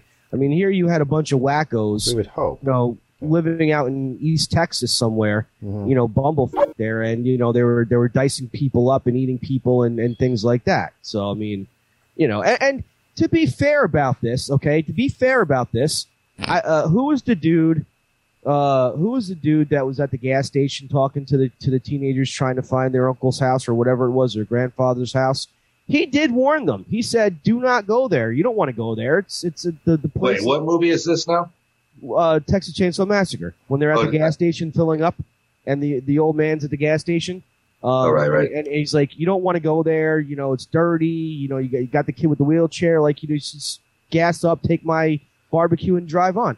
The problem with these horror movies is, and I've seen this in multiple horror movies, is when you roll up in the middle of nowhere to a gas station with an old man who says, "Don't go somewhere." You should probably take his advice and not go to the place you're wanting to go to. I mean, yeah, well, was, that's part of being a dumb kid, right? Right, You don't listen to but adults. it was it was He's in uh, it was in Demon Wind. It was in um, it was in Texas. Uh, it was in Texas Chainsaw Massacre. It was in um, what was the other movie I was thinking It- of? It's a trope. Right. It was in um, Wrong Turn. Hmm. Um, you know, I have to tell you, this is a good time for me to admit it. I don't actually love horror movies. I just happen to know about certain ones where we were affiliated with cast or crew. It's like you're mentioning movies. I, I like Demon Wind. Like that almost Okay, sounds so- like an old Kurosawa samurai movie. Or a metal band. Uh, Demon Wind was an '80s movies. Uh, a, uh, God, a, a, in a movie in the '80s that basically was all kinds of cheesiness. I mean, it was, or it might have been early '90s, but it was still. that's every movie. That was every Right. movie. in the 80s, but right? but yes and no. But this this this took it to the next level. I mean, this is almost on the same level as Dune. And you I'm think- sorry, well, why do you say it's on the next level of Dune? Are you it's a on the same hater? level. No, no. As a kid, I loved Dune, loved it. We're talking um, David but- Lynch's Dune, right? Yes. Okay. The original movie with Pat, Sir Patrick Stewart. Uh-huh. So when I rewatched it as an adult a few years back, it was just. It, it, I'm sorry, but here you have like you're you're in a distant galaxy on an uh, on whole other planets, and you know they're they're in a galactic war, and here comes Sir Patrick Stewart running out with a with a dog in his hands, and you have a cat, and yeah, it's just you know. It's, not Does saying he that have a no, no. The, the the Duke has a dog. You're right. Yeah. I mean, you know, Dune is one of the legendary mishaps in Hollywood. That was a massive movie, and those guys were all signed to a three picture deal because that was going to be, you know, Universal Star Wars. I'll tell you, if you want to know anything about Dune, the guy to talk to is producer Ed Naha. He's on my Facebook. He's easy to find. He was tasked by Universal to go down to the production and write the behind the scenes production book on it during production. He's got all the dirt on Dune. We did like, we, we've talked to him for hours sometimes about Dune. Dune's one of the great mystifying movies of all time. It had so much promise and it's such a train wreck of a movie. oh, it is. uh, I mean, And, I mean, it had and a how very, many characters? How many characters have an inner monologue on that movie? 14, 50? Do you need a bunch of characters going, right. Shut up, let the audience figure it out? Exactly. I mean, don't get me wrong. It, it had a very strong cast with very strong actors Very But- expensive cast. and a very expensive cast. But I just, I, I mean, watching it as an adult uh, in my late 30s, I just couldn't, I just couldn't get around it. Like I tried. I watched maybe like 20 minutes of it, and I'm like, yeah, this is not what I remember as a child. Um, click. I turned it off. I, I, I- I couldn't do it. Um, it, it Well, was the like, movie, the movie does a lot of things right, where it falls short is in the effects. That's where the budget seemed to run out. The costumes, the production design, brilliant. The cast is brilliant. It's actually mapped out in a very effective way if you compare it to the book. I think the movie starts at a perfect point for a movie to start. The book starts with the Reverend Mother coming to test Paul. The movie starts with the Navigator showing up to talk to the Emperor. Now, I don't think you need the Emperor's daughter giving you a bunch of backstory. I think you just set the scene and let the audience figure it out that there's an Emperor and a galactic command system. Hmm. So that was an interesting place to do it. But if you look at the creature, the Navigator, created by Rambaldi, who did E.T., it's not convincing. So the movie starts to lose you right away with the practical effects and the special effects. It just doesn't really have the firepower you want for a space epic.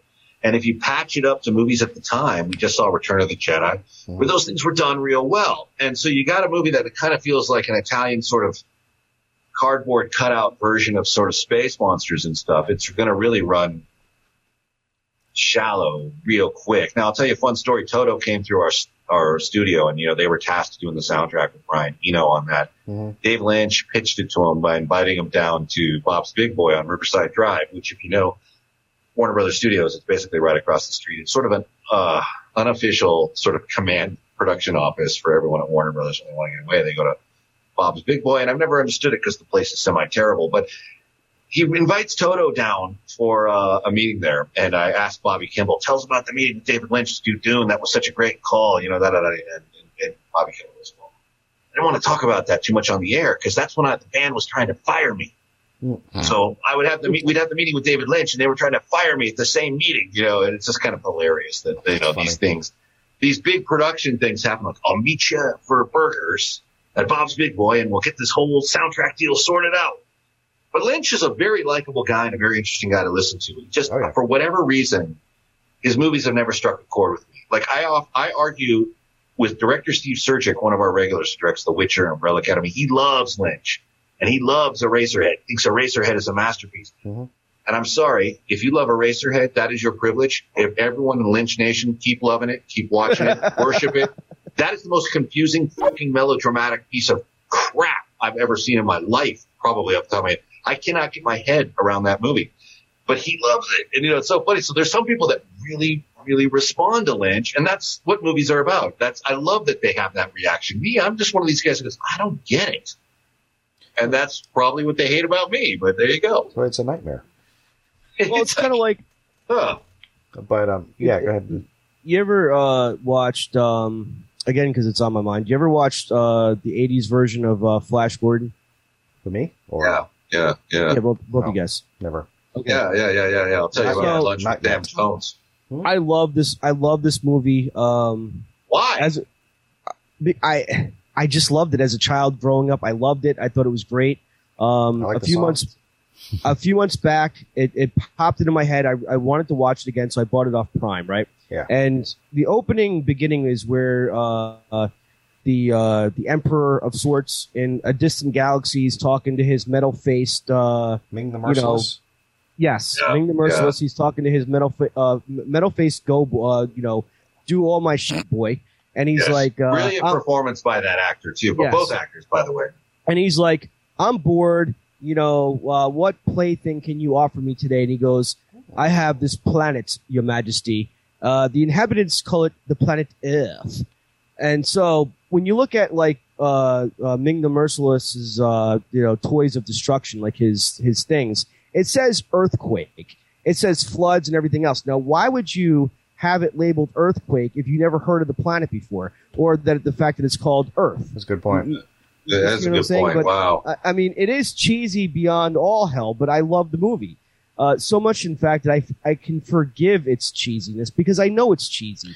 Right off the bat, right off the, the difference between that and Dune is that Dune was trying to be, again, what Ethan said was like a, a an Italian version of a Star Wars movie. And Flash Gordon, you know, right off the bat, like, hey, we're friggin' cheesy, deal with it. And Let, I can appreciate that. Let me clarify. I didn't say I didn't mean the movie was an Italian. I just thought you know the effects team was Italian. They didn't even speak English, and it kind of felt like something out of like sort of European know, theater. Not bad, but not very effective either. I would have to say, and I think a lot of that was due to budget time. If you think that the worm effects work in Dune, I don't think they do, and I think they should have. Uh, Jaws done. But that's my production call if I was to make it because if something, if a practical effect doesn't work, don't force it. If your eye can detect it's not real, don't put it in the audience. It takes it right out of it. But I, I wasn't being, I wasn't coming down on Italians. Congratulations. I, I'm Italian, but I, I'm so am I, I. But you make it sound like I was trying to like No, turn not it at into all. a Stromboli shooting gallery, and I'm not, not. not at not at all because I mean, first of all, the, when it comes to Italians making movies, they either go in or they don't. They they so it's it's it's like a hit or miss. Like for example, when they did uh Demons one and two, for example, they absolutely killed it.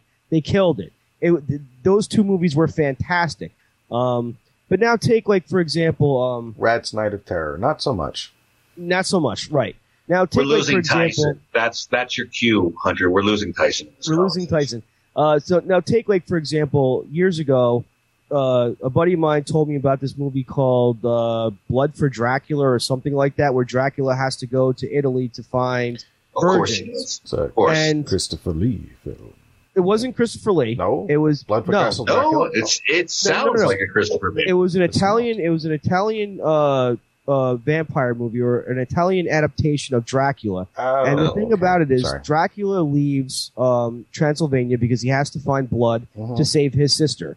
So he goes to Italy and he uh, takes refuge in a, a mansion. First of all, these aristocrats are basically broke. They only have one servant left. And now here's where the cheesiness comes in. Yes, it, it, isn't dubbed in English. They're all speaking English. But here's my problem. You have you have this guy, this, this you know this this Dracula going to Italy, right? Uh, Why do you have an Italian? Now, again, I am Italian, so I can talk trash about this. Why do you have uh, a guy who works there on the estate who sounds like he's from Brooklyn? Because Are that's you- exactly. And it was a porn. It was like a soft porn. You're talking very about- critical. dude. You're, you're very critical. you're talking about Andy Warhol's Dracula. That's what Are- that are is. you That's what you're talking about. Yes, you're talking Udo Kier, Joe Dallesandro. He's he's basically effing the the, the ladies in the in the thing. He's like uh, you whore and like pushes her face. Yes, yes, that's yes, that's yes. that's Andy Warhol's Whatever, Dracula. It's but- directed by Paul Morrissey. Oh, I but haven't you seen know- it. All right, whatever. I it's didn't. terrible. Okay. Thank you for for correcting me, Tyson. But you know, but it, you're Udo right. It Kier's is good terrible it. because Udo Kier's But- always good. Here's what pissed me off though is the fact that you know here Dracula is first of all Dracula turned in you know Dracula's supposed to be the first vampire like Mm. the ultimate darkness and he turned out to be a pansy in this movie but not only that he goes to Italy Italy with you know Italians not American Italians Italians and you have Yeah. one guy who works on the estate Mhm. and he sounds like he's from Brooklyn Mhm. we don't need that we don't care if he's from get get him out of here Getting back to the Flash Gordon briefly, that whole movie feels like it was designed by Jodorowsky. Also, Oh, uh, Jodorowsky what- was like, yeah, he's the. Did you ever see the documentary about? He was going to make Dune originally, and they had. yeah, I did. I did. I did. It's fascinating to It see. is. I don't know how much of it is like how he thought production was proceeding, if production really was proceeding in that sense. Uh, Yeah. But Hard to say. it is a it is an interesting documentary to look at and uh like I've never asked Mick Jagger if he was really signed on to the production. But it is it is he is a visionary of sorts and it is an interesting uh movie. You know, um Sam Jones told me over lunch that the director was replaced on that two weeks before they started shooting. And that was what he thought the problem was. And when I met Sam, Flash Gordon wasn't even on his acting I asked him about it. He goes, "Oh, it's so old." Well, what, what it really was was he was not getting along with their, and their Rafaela and their crew at the time. They were, that was supposed to be a three picture deal too. Did you know that?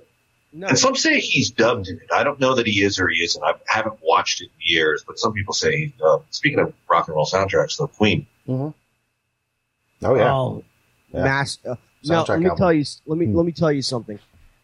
Oh, oh, you know what? Hmm. I remember why. I remember why I wanted to watch Flash Gordon. So there, if you ever watched the um, the Flash the TV show, No. okay, On the CW. yes, No. Aws- there there is an awesome scene where the Flash has to run into a black hole, right?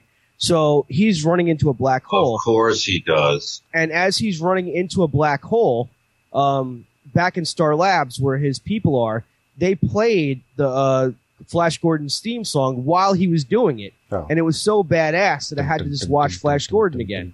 So, But the thing about it is, yes, the difference between like again with Flash Gordon, you you already you already know that there's going to be a, an epic level of cheesiness that is just it, it's fun to watch. It's kind of like Lost Boys.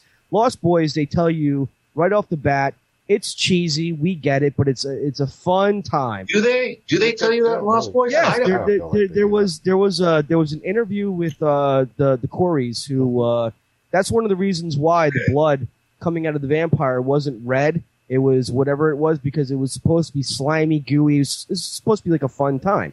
So Okay, I, I misinterpreted that because I don't I did not interpret Lost Boys that it was supposed to be cheesy when I saw it. I mean, I guess this is all news to me. I, I mean, I, I actually think they went about Flash Gordon in a completely legitimate way. I just think it didn't age very well. I don't think they thought we're making it cheesy. You know, I think Well- they were thinking, they're like, this is going to be awesome. This is a great battle. Look at these dudes Right. with wings. Well, back in the day, it was very epic. I mean, back when I was watching it in, in the 80s as a child, I'm like, oh my God, this is like the best thing I've ever seen in my life. But as an adult, yes, it, Okay. it is very much cheesy, but I still still, love it, it. anyway. I haven't seen it yet. Um, I do need to like see I said, I, I bought it off Prime and, and it's it's in my queue and and I have I it's it's a great watch. Cheesy, Let's yes. table this. We should table this until Tyson has had a chance to see it. So it's the kind of movie that he would probably really love to break Now, down. Ethan, Probably. Ethan, Mm. Mm. Antisocial Show has been in existence now for about five years. Almost Wow. October, yeah. Yes, and in all this time, I've and, and I've been trying to get It took to me watch. five years to get on this show. You guys should No, be you- ashamed of yourselves. You were on last year, oh, I get my annual appearance. Thank you. Okay. um, yeah. but but for for Well, this whole time, but yeah, ahead, I've sorry. been I've been trying to get him to watch Tusk Hmm. by Kevin haven't seen Smith, and he hasn't haven't done it it. either. He hasn't done it yet. Five years. Tusk. Mhm. It took me ten years to see The Room. I finally did. Thought it was great. That's a hard movie to watch too, in my opinion. So I, I can't say I love that movie. I mean, you know what? I've gotten very specific with my entertainment, and it's gotten very soft in my old age. Oh, You know, like I have to. I like I, every time I turn on, every time I try to access any sort of internet, it's all a barrage of bad news Mm. and hate and conspiracies. And I just, I just, when I turn on my TV, I really want something that's simple and that kind of almost harkens back to a more fun loving, innocent time. And, uh, just to put a footnote on this, I really, I, I apparently missed the, I, I apparently missed the memo that Lost Boys was, uh, uh, um, done in, in a sort of a cheesy way. I now have to rewatch it after having this conversation and seeing if that holds up. I do remember it had a great soundtrack. Oh, excellent soundtrack, excellent storyline. I mean, if you think about this. So you have a bunch of guys, a bunch of teenagers, Mhm. um, you know, dressed awesomely for the '80s. They're riding around on bikes. They live forever. Mhm. They can fly. They suck people's blood. Things like that, right? Mm. And this whole time, you, you think Kiefer Sutherland is the head vampire, but no, he wasn't. Uh, As it turns out, that spoiler alert. Oh. you Yeah, you, you didn't alert anyone that you were gonna, if they hadn't seen Lost Boys, you were gonna detrack it. Yeah. So, how dare okay, you so- read Defang it. This movie So- came out in 1987 or whatever. Good lord. So, all right. So, for anyone out there that hasn't watched this movie, mute this part because I'm gonna it's give too away. late. What are you talking about? I haven't given away who the head vampire was. We no, talking but about. all right, Go ahead. it's all right. It's fine. But it, the, the head vampire turns out to be, you know, some middle-aged dude who owns a, a, a video store. Well, that's So, the classic bait and switch, and it's done really well, right? Yeah. Because it's oh, like it you, is. But you know, there's also another added story to that, and I can't remember what it is, but there's an actress on it, Minter, who came through my office at Warner Brothers and told me she's credited at the beginning of the movie, but not seen too much. She was in the movie school, and she said something about she was supposed to be a vampire, and there was another whole section that wasn't shot or edited out. Um, I don't know, but I, I I actually like Ed Herrmann as an actor, and I think he's kind of good because he's disarming. You don't think you think school teacher, you think substitute math, teacher, you don't think head of a vampire. Uh, right, no, he very, he very much is uh, disarming because you think he's just like this, this guy who just owns a video store and he's just, you know, Rest in peace. whatever, right? And and and, and he, right, and he turns out to yeah, be rest an, in peace. Yeah. right. He turns out to be an asshole. Um, yeah, sure. Well, there's a pretty fun scene, you know, where he gets invited to the house and they, they try to test him over dinner. It's pretty classic. I thought it was actually Yes, but- well. That is actually Anybody- I like that. anybody, Yeah. anybody, anybody who's ever paid attention to uh, the rules of vampirism, of course, uh, aside from Twilight, when he shows up and talks to Michael for the first time, he goes, "Ah, you must be Michael," and he goes, "And you must be Max." Well, you are the man of the house, and I'm not coming in until you invite me. You're invited. Yeah, I that was get the that. dead giveaway. Well, right I don't, there. you know, I didn't, I don't think I caught that the first time when I saw the movie as like being a, you know, like a guy in junior high, but Uh, you're right. It's a dead giveaway now. I don't understand why that rule holds up. Like, why would a vampire need an invitation to cross a like a the threshold of someone's front door? They're so. I mean, they violate everything. It's a traditionally observed superstition. Really. Yeah. That that's one of those things that I just. I mean, that's like. I, I, it works, I guess, because it's we're talking mythical Why don't elements like garlic? to begin with. I mean, you know, Yeah, real. Yeah. Why, why don't they Garlic doesn't work, boys. it, well, it doesn't. Try have a- holy water, death breath. There's got to be a band out there that's inspired by the Lost Boys that covers the soundtrack. Uh, There's got to be by now 100%. somebody.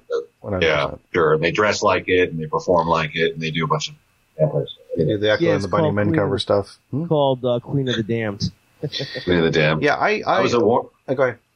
No, no, you first, Tyson. I was just going to say about the Last Boys. As far as I'm concerned, uh, I mean, I saw that movie. I think I was probably. Thir- I think it was the '87, so I was probably about 13 or 14 when it came out on video. And I was, uh, you know, I'd heard about it. People liked it, and when I watched it, I was never under the impression it was anything more than just cool. No, it is cool. Don't it- get me wrong. But I mean, It's like, cool. I didn't think of of it going, oh, this is poking fun at anything particular. I think it was just trying to do a, a, a genre film uh, from a different angle, you know, and, and in a different setting that happened to be sort of this weird kind of like rock and roll, almost punk aesthetic with, you know, teenage culture in this very specific area of the world. You know, whatever, I- and that's all it's felt like was just kind of like a cool sort of, you know, with with you know people to root for and you know young people in it, you know, and, and young people you against think- evil, like Goonies with vampires, you know. If you think Right, about it, why those vampires are are if you think yes, it's it's kind of a, a horror comedy.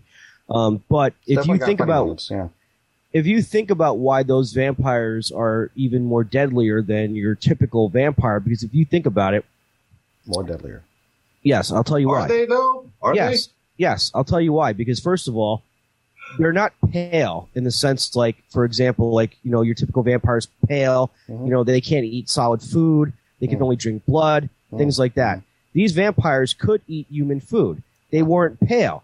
They can actually go and they can actually go eat human food. So like you know they can put up a, a, a front Wow. for a real long I see, I see what you're saying. Yeah, You- You know, you know, it- Hunter, I've got to give you credit. You are really reading the bones on this. I, it's amazing how much sort of methodical thought. You, this this is like a crime scene for Yes. vampire. The way you're breaking this down, I haven't thought of any of this, like the inability to eat solid food. I mean, look, I just thought the movie had a certain aesthetic, which we know Joel Schumacher was big on aesthetics. All directors are, Mhm. And it was a fun movie. It wasn't really rocket science. I mean. I don't know. Like I, lo- I enjoy watching the movie, and I, I, I like the movie, and for reasons that I like it, I think it's a good movie. But I just don't know how plausible the whole thing is as far as vampire movies go. And that was my point earlier about, you know, what it really. But who cares? It's a come on. Who cares? Who who cares what we think?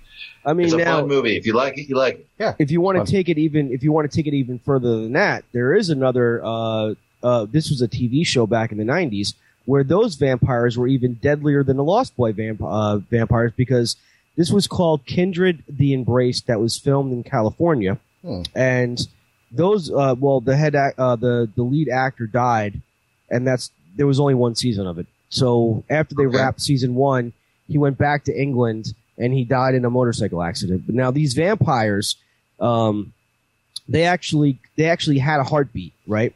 Um, as long if, if they fed, if they fed, they had a heartbeat. They can actually go in the sun for one whole day for 24 hours. If they had fed prior, um, they can eat human food, so they can actually pass as 100% human as long as they fed. So if they fed the night before, you know they have a heartbeat. They can they can eat human food. They can Do you do you have a hard time you. watching? Do you have a do you have a hard time watching the Lost Boys, uh, Hunter, or do you like the movie? Yeah. Oh, I love that Or- movie. okay, so like all like the vampire logic, it doesn't really take you out of the film, right? You're still a part of it. You still like it. So the movie kind of 100%. accomplishes its task. Okay, good. I mean, it's yes, interesting. yes, yes. Anyway, Oh, oh trust me, I'm a huge, huge fan of Lost what do you think of Lost Boys? I'm asking my daughter right now. She just saw it. What do you think of Lost Boys? Hi, Sean. Tyson says hello. Hello, Sean. Oh, The sax man was a choice, she said. of course. That's Cappello. Come on, let's give the guy some slack. The guy, hey man, when was the last time you saw a saxman get so much out of his career? Talk about a guy that got a lot of mileage out of just playing the saxophone. Uh, just I mean, playing come the on. saxophone with an extremely low camera angle. And with that one scene, it was Right. like I still believe. And he- Yeah, yeah. I've always wondered, you know, I had this conversation with Michael Paré about Streets of Fire and uh, Eddie and the Cruisers. I wonder what the band actually thinks about that because I, th- like I said earlier, the majority of the people who grew up watching Lost Boys thinks Cappello sings that song, and obviously he, he does not. And I asked Michael Paré, who ran into uh, the guy who actually sings on the dark side for Oh. Eddie and the Cruisers, and they kind of got into it, and he was kind of sticky about it. He was like, "Hey, it's the guy that see that everyone thinks sings me, but it's me, and it's him trying to be me." And it, it was kind of a touchy subject, and I've always kind of wondered when I look at the Lost Boys, like, I wonder what the call. I mean, obviously they cashed the check, Mhm. and the and the and you know the publishing rolls in on it, but I wonder, like, do you think they get kind of chippy that everyone thinks Tina Turner saxophonist sings that song? Anyway, Yeah, it's, Did it's he- now- point. Uh, huh? So he, he didn't sing the song, but he played the sax though, obviously, right? You know that part I don't know. I mean, there's I I have not heard the original version by the Call in a long time. There might be saxophone in it, uh, uh, but. Hmm. I, I don't think it credits. I don't think it gets them any sort of ASCAP privilege, if you know what I mean. But just an interesting kind of question, and it's you know probably too deep for a show like this in a sense because it's putting your audience to bed. But I kind of wonder those things from a production standpoint. Yeah. I would, yeah, there's, I mean, lots of questions. I, I Well, Ethan, to to put a uh, to answer your question logically about our audience, in fact, um, we do know, we think we know, or we could just you know, whatever, um, that there is a huge spike in. I- I'm going to say it again, Tyson, Hmm. uh, Columbus, Ohio. Mhm. So for whatever reason, when we pay attention to what's you know like different locations of people listening to the show, for some reason there is a huge, huge, huge spike in uh, Columbus, Ohio. So often. again, it's often. strange. So strange. I'm I'm telling you right now, Columbus. I've I've asked you once. I've asked you twice. Reach out to us. Come on the show if you want. Uh, I will even go. And I, I told you this last time. I will give you uh, some anti-social show uh, T-shirt. I'll give you some merch. Come on the show. Join us because we're really interested in you now. At this point, we're watching or and and li- paying attention, obviously. So you know where to find us. Come on the show. Talk to us. I'll give you a T-shirt. It's on me. what he That's said. nice. Very generous of you. Okay. Uh, so, Ethan, uh, Yeah. it is right now, it is uh, July. It is July. So it's the middle of July. Right. Uh, at some point, you at the end of the year, usually in December, you, there's the uh, Christmas event. Is that still happening? Does that happen every year and is continuing to happen this year? And if so, when? Yeah, last- What can you tell me about it?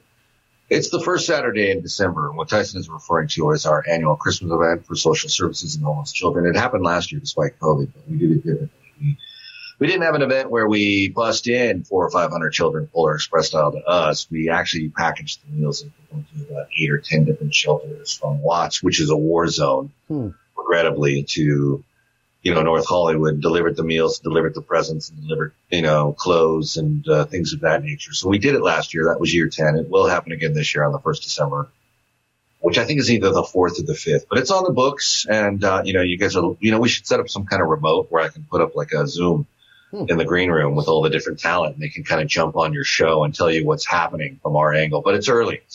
It's, you know, it's going around 7 a.m. Uh, Pacific time. Okay.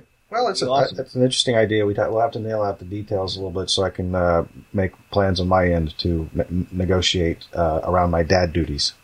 So What's uh, Yeah, what's and that's going important. on with my young, What's going my on young with- child dad duties, I should say. I have a two and a half year old right now, so Best. what's going on with the uh, Hmm? with the uh, Halloween charity this year? yeah, yeah. What's going on with that? Too? Anything? Albums? You know, here's the thing. We, um, we last year, or actually, I'm sorry, 2019, we did something pretty epic. We had about a thousand people turn out for a broadcast of Christmas. You know, that was, you know, had everyone from Ian Buchanan to Roger Craig Smith, and it was really fun. Cast of Avengers, Star Wars, and uh, it actually was better than we realized. It was a fundraiser for social services, and we had literally a thousand people. Um, and that opened up the possibility of like, well, why don't we do a few other broadcasts and do something? We, you know, we do a Halloween album most years. Mhm. You guys have contributed to it. Mhm. And, um, you know, we do it when we can get it together because we're, we're actually, you know, universal where we're based. You know, we got some, we got a lot happening, but, um, so when we did this Christmas thing, we walked away going, man, that was a, we were all kind of shocked. We're like, damn, that was actually pretty good. I mean, you know, I mean, I remember sitting with Mark Amato, who would be a great guest for your show. He's a producer over at CBS now. Oh. Was a writer for Saturday Night Live, and I remember I asked him like about a. I rewrote the script for a Christmas Carol to make it more hilarious, and I did it while drunk. Oh. So I gave it to the actors. I gave it. Our director was Keith Fairley, another guy you should have on your show, who directed Adventure Time and Rugrats, and he's really good at voice talent Oh, cool. and, and uh, I gave it to, gave him the script, and we decided to make it interactive. So it, when the three ghosts visit, and the final ghost, which is the Grim Reaper, basically the ghost of Christmas Future, comes through, we had him come through the back of the dark auditorium of the club as the Grim Reaper, and it was Keith who played the part. He put the costume on and kind of seats like mo- like really kind of startled the audience and moved through it towards the stage. Mm-hmm. So I rewrote the script drunk, gave it to the actors.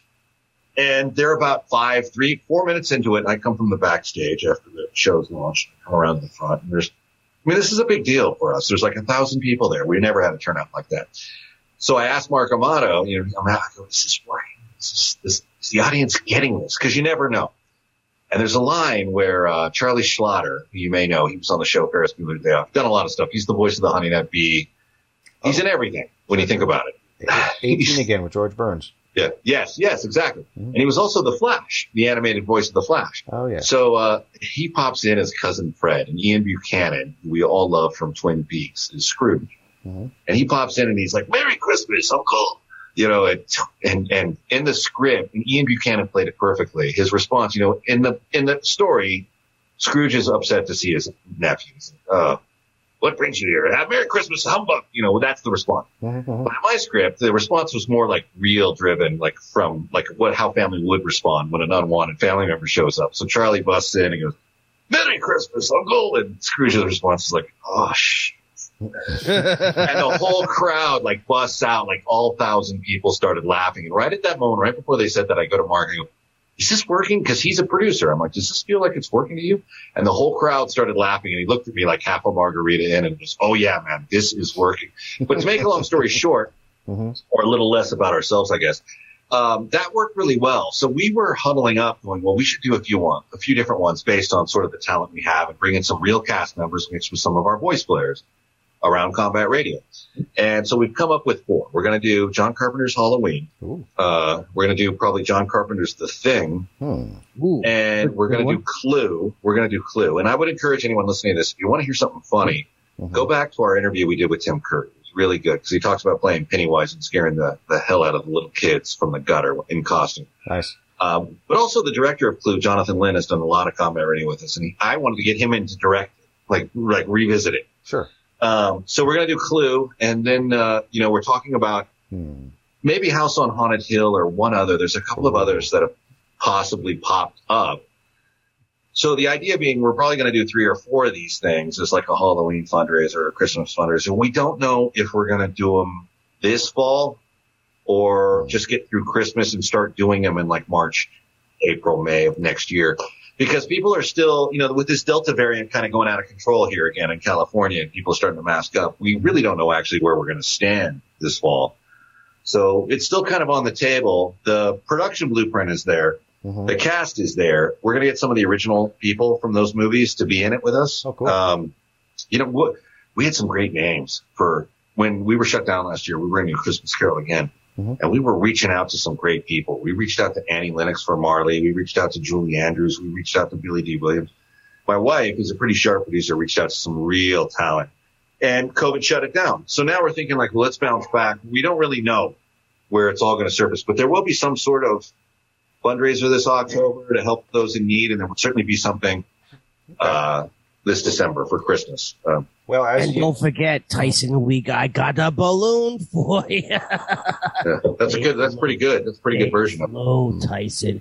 They all float. And when That's you're good. down here, you'll float too.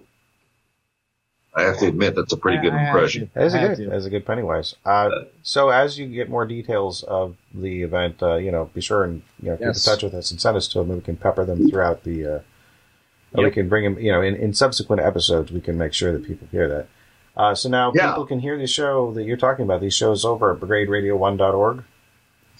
Yeah, I mean, all those shows are there. The entire ar- online archives there. We've also, you know, we've got a bit of a YouTube channel that's got a lot of highlights from Tim Curry and Jonathan Lynn and all those guys. A lot of the people we discussed tonight are over there. John, you know, Joe Wells, Gunnar Hansen, who passed away. Leatherface has got a couple of interview clips up. Right. What's and that's the- over at that's YouTube slash Brigade Radio One. Okay. Basically, you can search it out.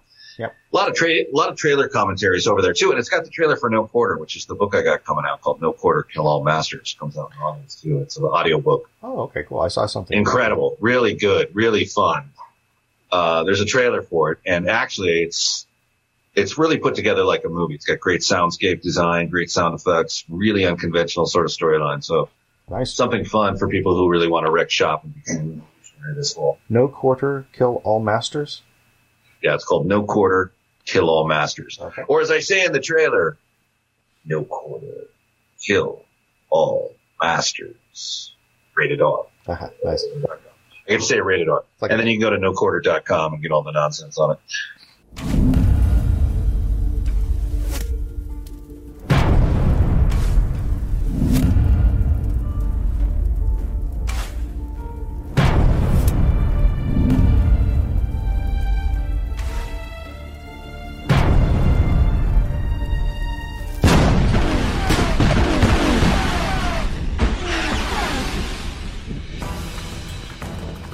Known as Lucifer and the men with painted faces when they burned New Orleans to the ground.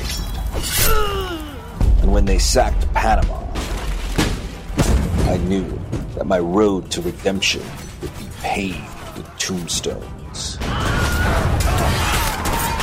And by the time they brought the apocalypse to West Africa the Indian Ocean, I would come to know two words with biblical significance. No quarter.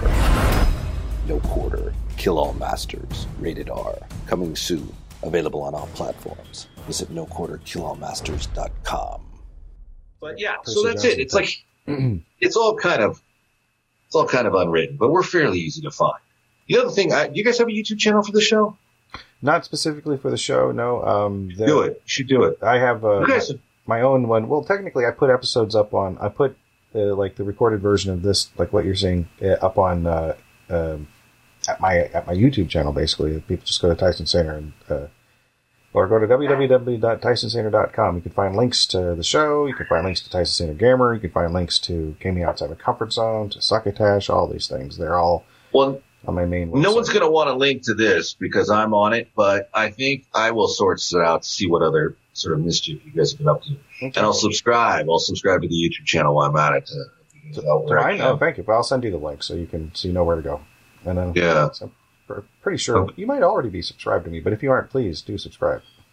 I, I would think I was, but you know, I'm, I'm kind of, I'm not really up to speed on my social media. I've been less and less involved with it. Honestly, it's depressing. Yeah, I've been Wow. as well. me- Yeah. is, uh, mostly since the end of 2016. It's, I'm getting back into it now that you know uh, Orange 45 isn't in office anymore. Orange 45, yeah. Well, he's a big part of it, right? I have to admit, but I don't like the tone and the nature of a lot of things around him. But Yeah. I just think the whole thing in general has really taken up way too much of my time. And honestly, uh, uh, you know, real life is the adventure.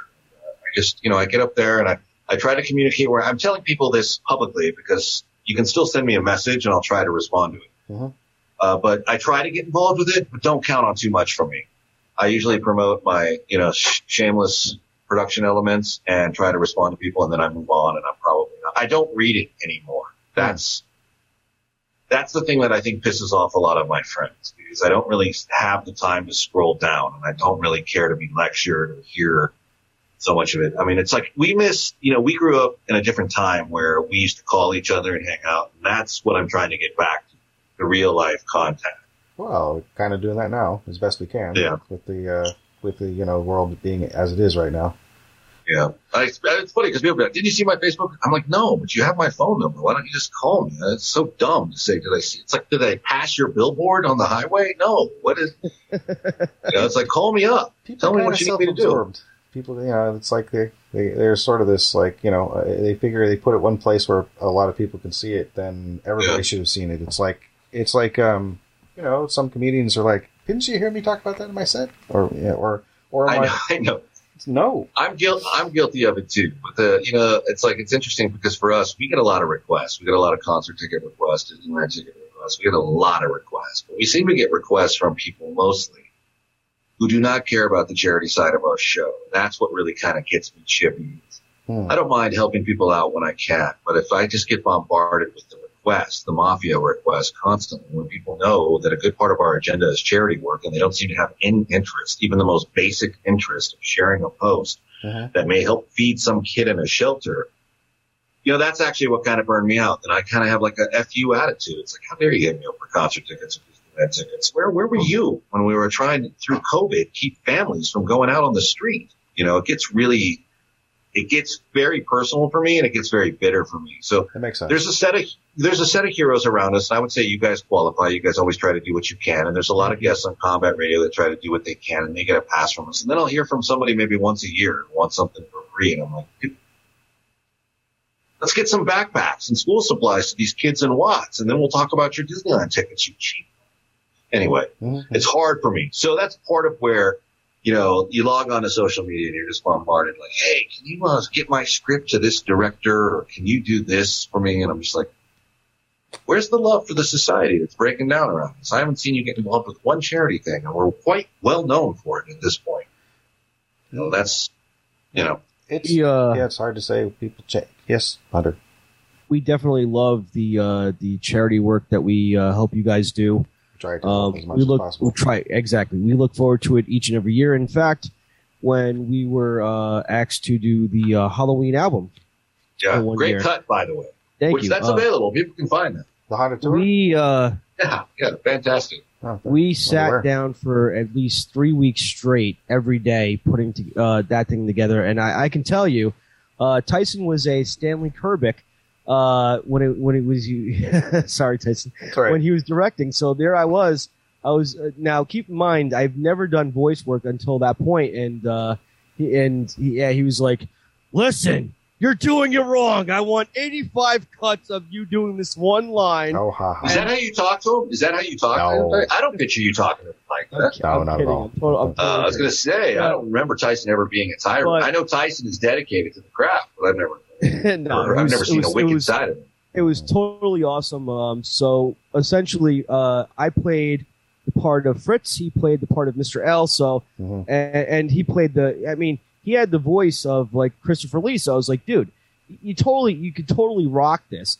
and of course I was like this crazy guy that you know went through the went through the don't take away my heat Tyson because you know uh every year this is what I do Yes, and I yes. take it I, I take it seriously and you know and it might be real or it might not be real you just don't know Tyson, Tyson and I, Tyson has broken down a lot of movies on combat radio over the, I don't know, 12 years or so. Yes. And I would tell you, he was always really prepared and very patient because he was stepping into like a live fire exercise. Tyson, I can tell you right now, is is uh, one of the most awesome people I I, I know. Oh, for Um, sure. For sure. and it, it's been a pleasure to uh, you know get to know him over these years. And again, even working on the uh, on the uh, haunted tour, it was it was awesome because I would get home, and that was the one thing I had to look forward to. It was it was it was great. We uh, again uh, those three weeks we were working on it. We put it together. It sounded awesome. As I tell everybody, he is definitely the uh, he's the Dumbledore of this show because without him, his magic of editing, this wouldn't happen. yeah, Um, well, no, he's, he's, he's always been exceptional. with yes, he, he skill set. definitely is. So Uh, I, I just you. show up and talk. I appreciate So- that uh, you're saying so. So, uh, I just show up and talk, and, and that's it. I mean, you know, he's uh, the early days of doing antisocial show when I had the uh, little crappy friggin' uh, Toshiba laptop. Hmm. We would have uh, all kinds of issues, and you wouldn't know it because Tech that's issues. how great, right? Hmm. Because that's how good he is. So you know, I mean, some stuff No, you he- can't hide. Let's see, Tyson. We did, uh, we did Headless Horseman, Disney's Headless Horseman, Mhm. We did Ed Wood's Mhm. Plan 9. I think we did House on Haunted Hill with you. Yes. We did. I think we did Burton's Sleepy Hollow, which, if I'm not mistaken, features the work of my buddy Ray Park. So I think we've we've done a few movies together, and you were Oh. always very patient, and well, well, well, well prepared. Speaking of which, I actually did a combat radio. I, I did a combat radio episode uh, years ago. Uh, was, Ray, standing, was Ray Park on it? I don't remember, but I was standing live in uh, Sleepy Hollow Cemetery. Oh, that's right. That's right. That was a good one. Yes, We're trying to get more interactive like that because we're trying to move in a different direction. I mean, we've been doing the radio thing uh, for the colleges now for 12 years. Kind of like that. For the colleges, did you say? yeah, different sort of shows and different. It's like we're want to do more visual stuff, so we're moving in that direction again. We're going to take a lot of what we did on the radio and we're going to jump out. We're going to actually try to capture a lot of it live. That's when we want to get a Sleepy Hollow again, and maybe a few others. I mean, that's why I was at the Lost Boy Bridge and I was at the Dracula set, and the, the Star Trek set, and the Halloween set tomorrow, and I was at the House on Haunted Hill today. So it's almost like a TV production schedule now, but it's mm. it's just something. It's a little bit of a different dimension for us. Get some puppets. And hopefully well worth the time. What's that? Puppets. Get some puppets and do some animation. I, I love puppets, and if I, if I had someone around me that could do animation, we would be all over it. So send someone my way if you come across someone. We want to do some animatics and some animations. We're open to it. We're just trying to get on our feet. I mean, Universal's got us running, running around trying to, you know, try and piece together some possibilities, and we're trying to also, you know, keep, give the audience, you know, the the couple dozen audience members we actually have some form of entertainment. Uh, so, uh, the event you were saying was going to be a December 4th or 5th. Is now is that depending on whether it's a Friday or Saturday? Like, what day of the week is it usually? Is it Saturday that it, It's always on a Saturday. It's the first Saturday of December. The reason I don't know if it's the fourth or fifth is because I can't recall the actual date. I've been through a lot. Okay, that's fine. I just want to make sure that we got that out there. That it's definitely the first Saturday of December this year in 2021. Well, the GoFundMe to support it will go launch probably sometime next month. There's a lot of prizes involved. A lot of the celebrities that you can get for like a five dollar, ten dollar donation to it. So that'll start much earlier. Okay. The event will be Saturday. Be sure to let me know when you start tweeting that out so I can start retweeting and whatnot. I will. Thank you. No problem. Um, okay, well, it's about all the time we have for Antisocial Show. I'm Tyson Sainer. and I'm Hunter Block, and he's Uh, our guest has been. Ethan Ethan Detmeyer. yes, Be decent to each other. Yeah. absolutely. Peace. Have a good time, folks.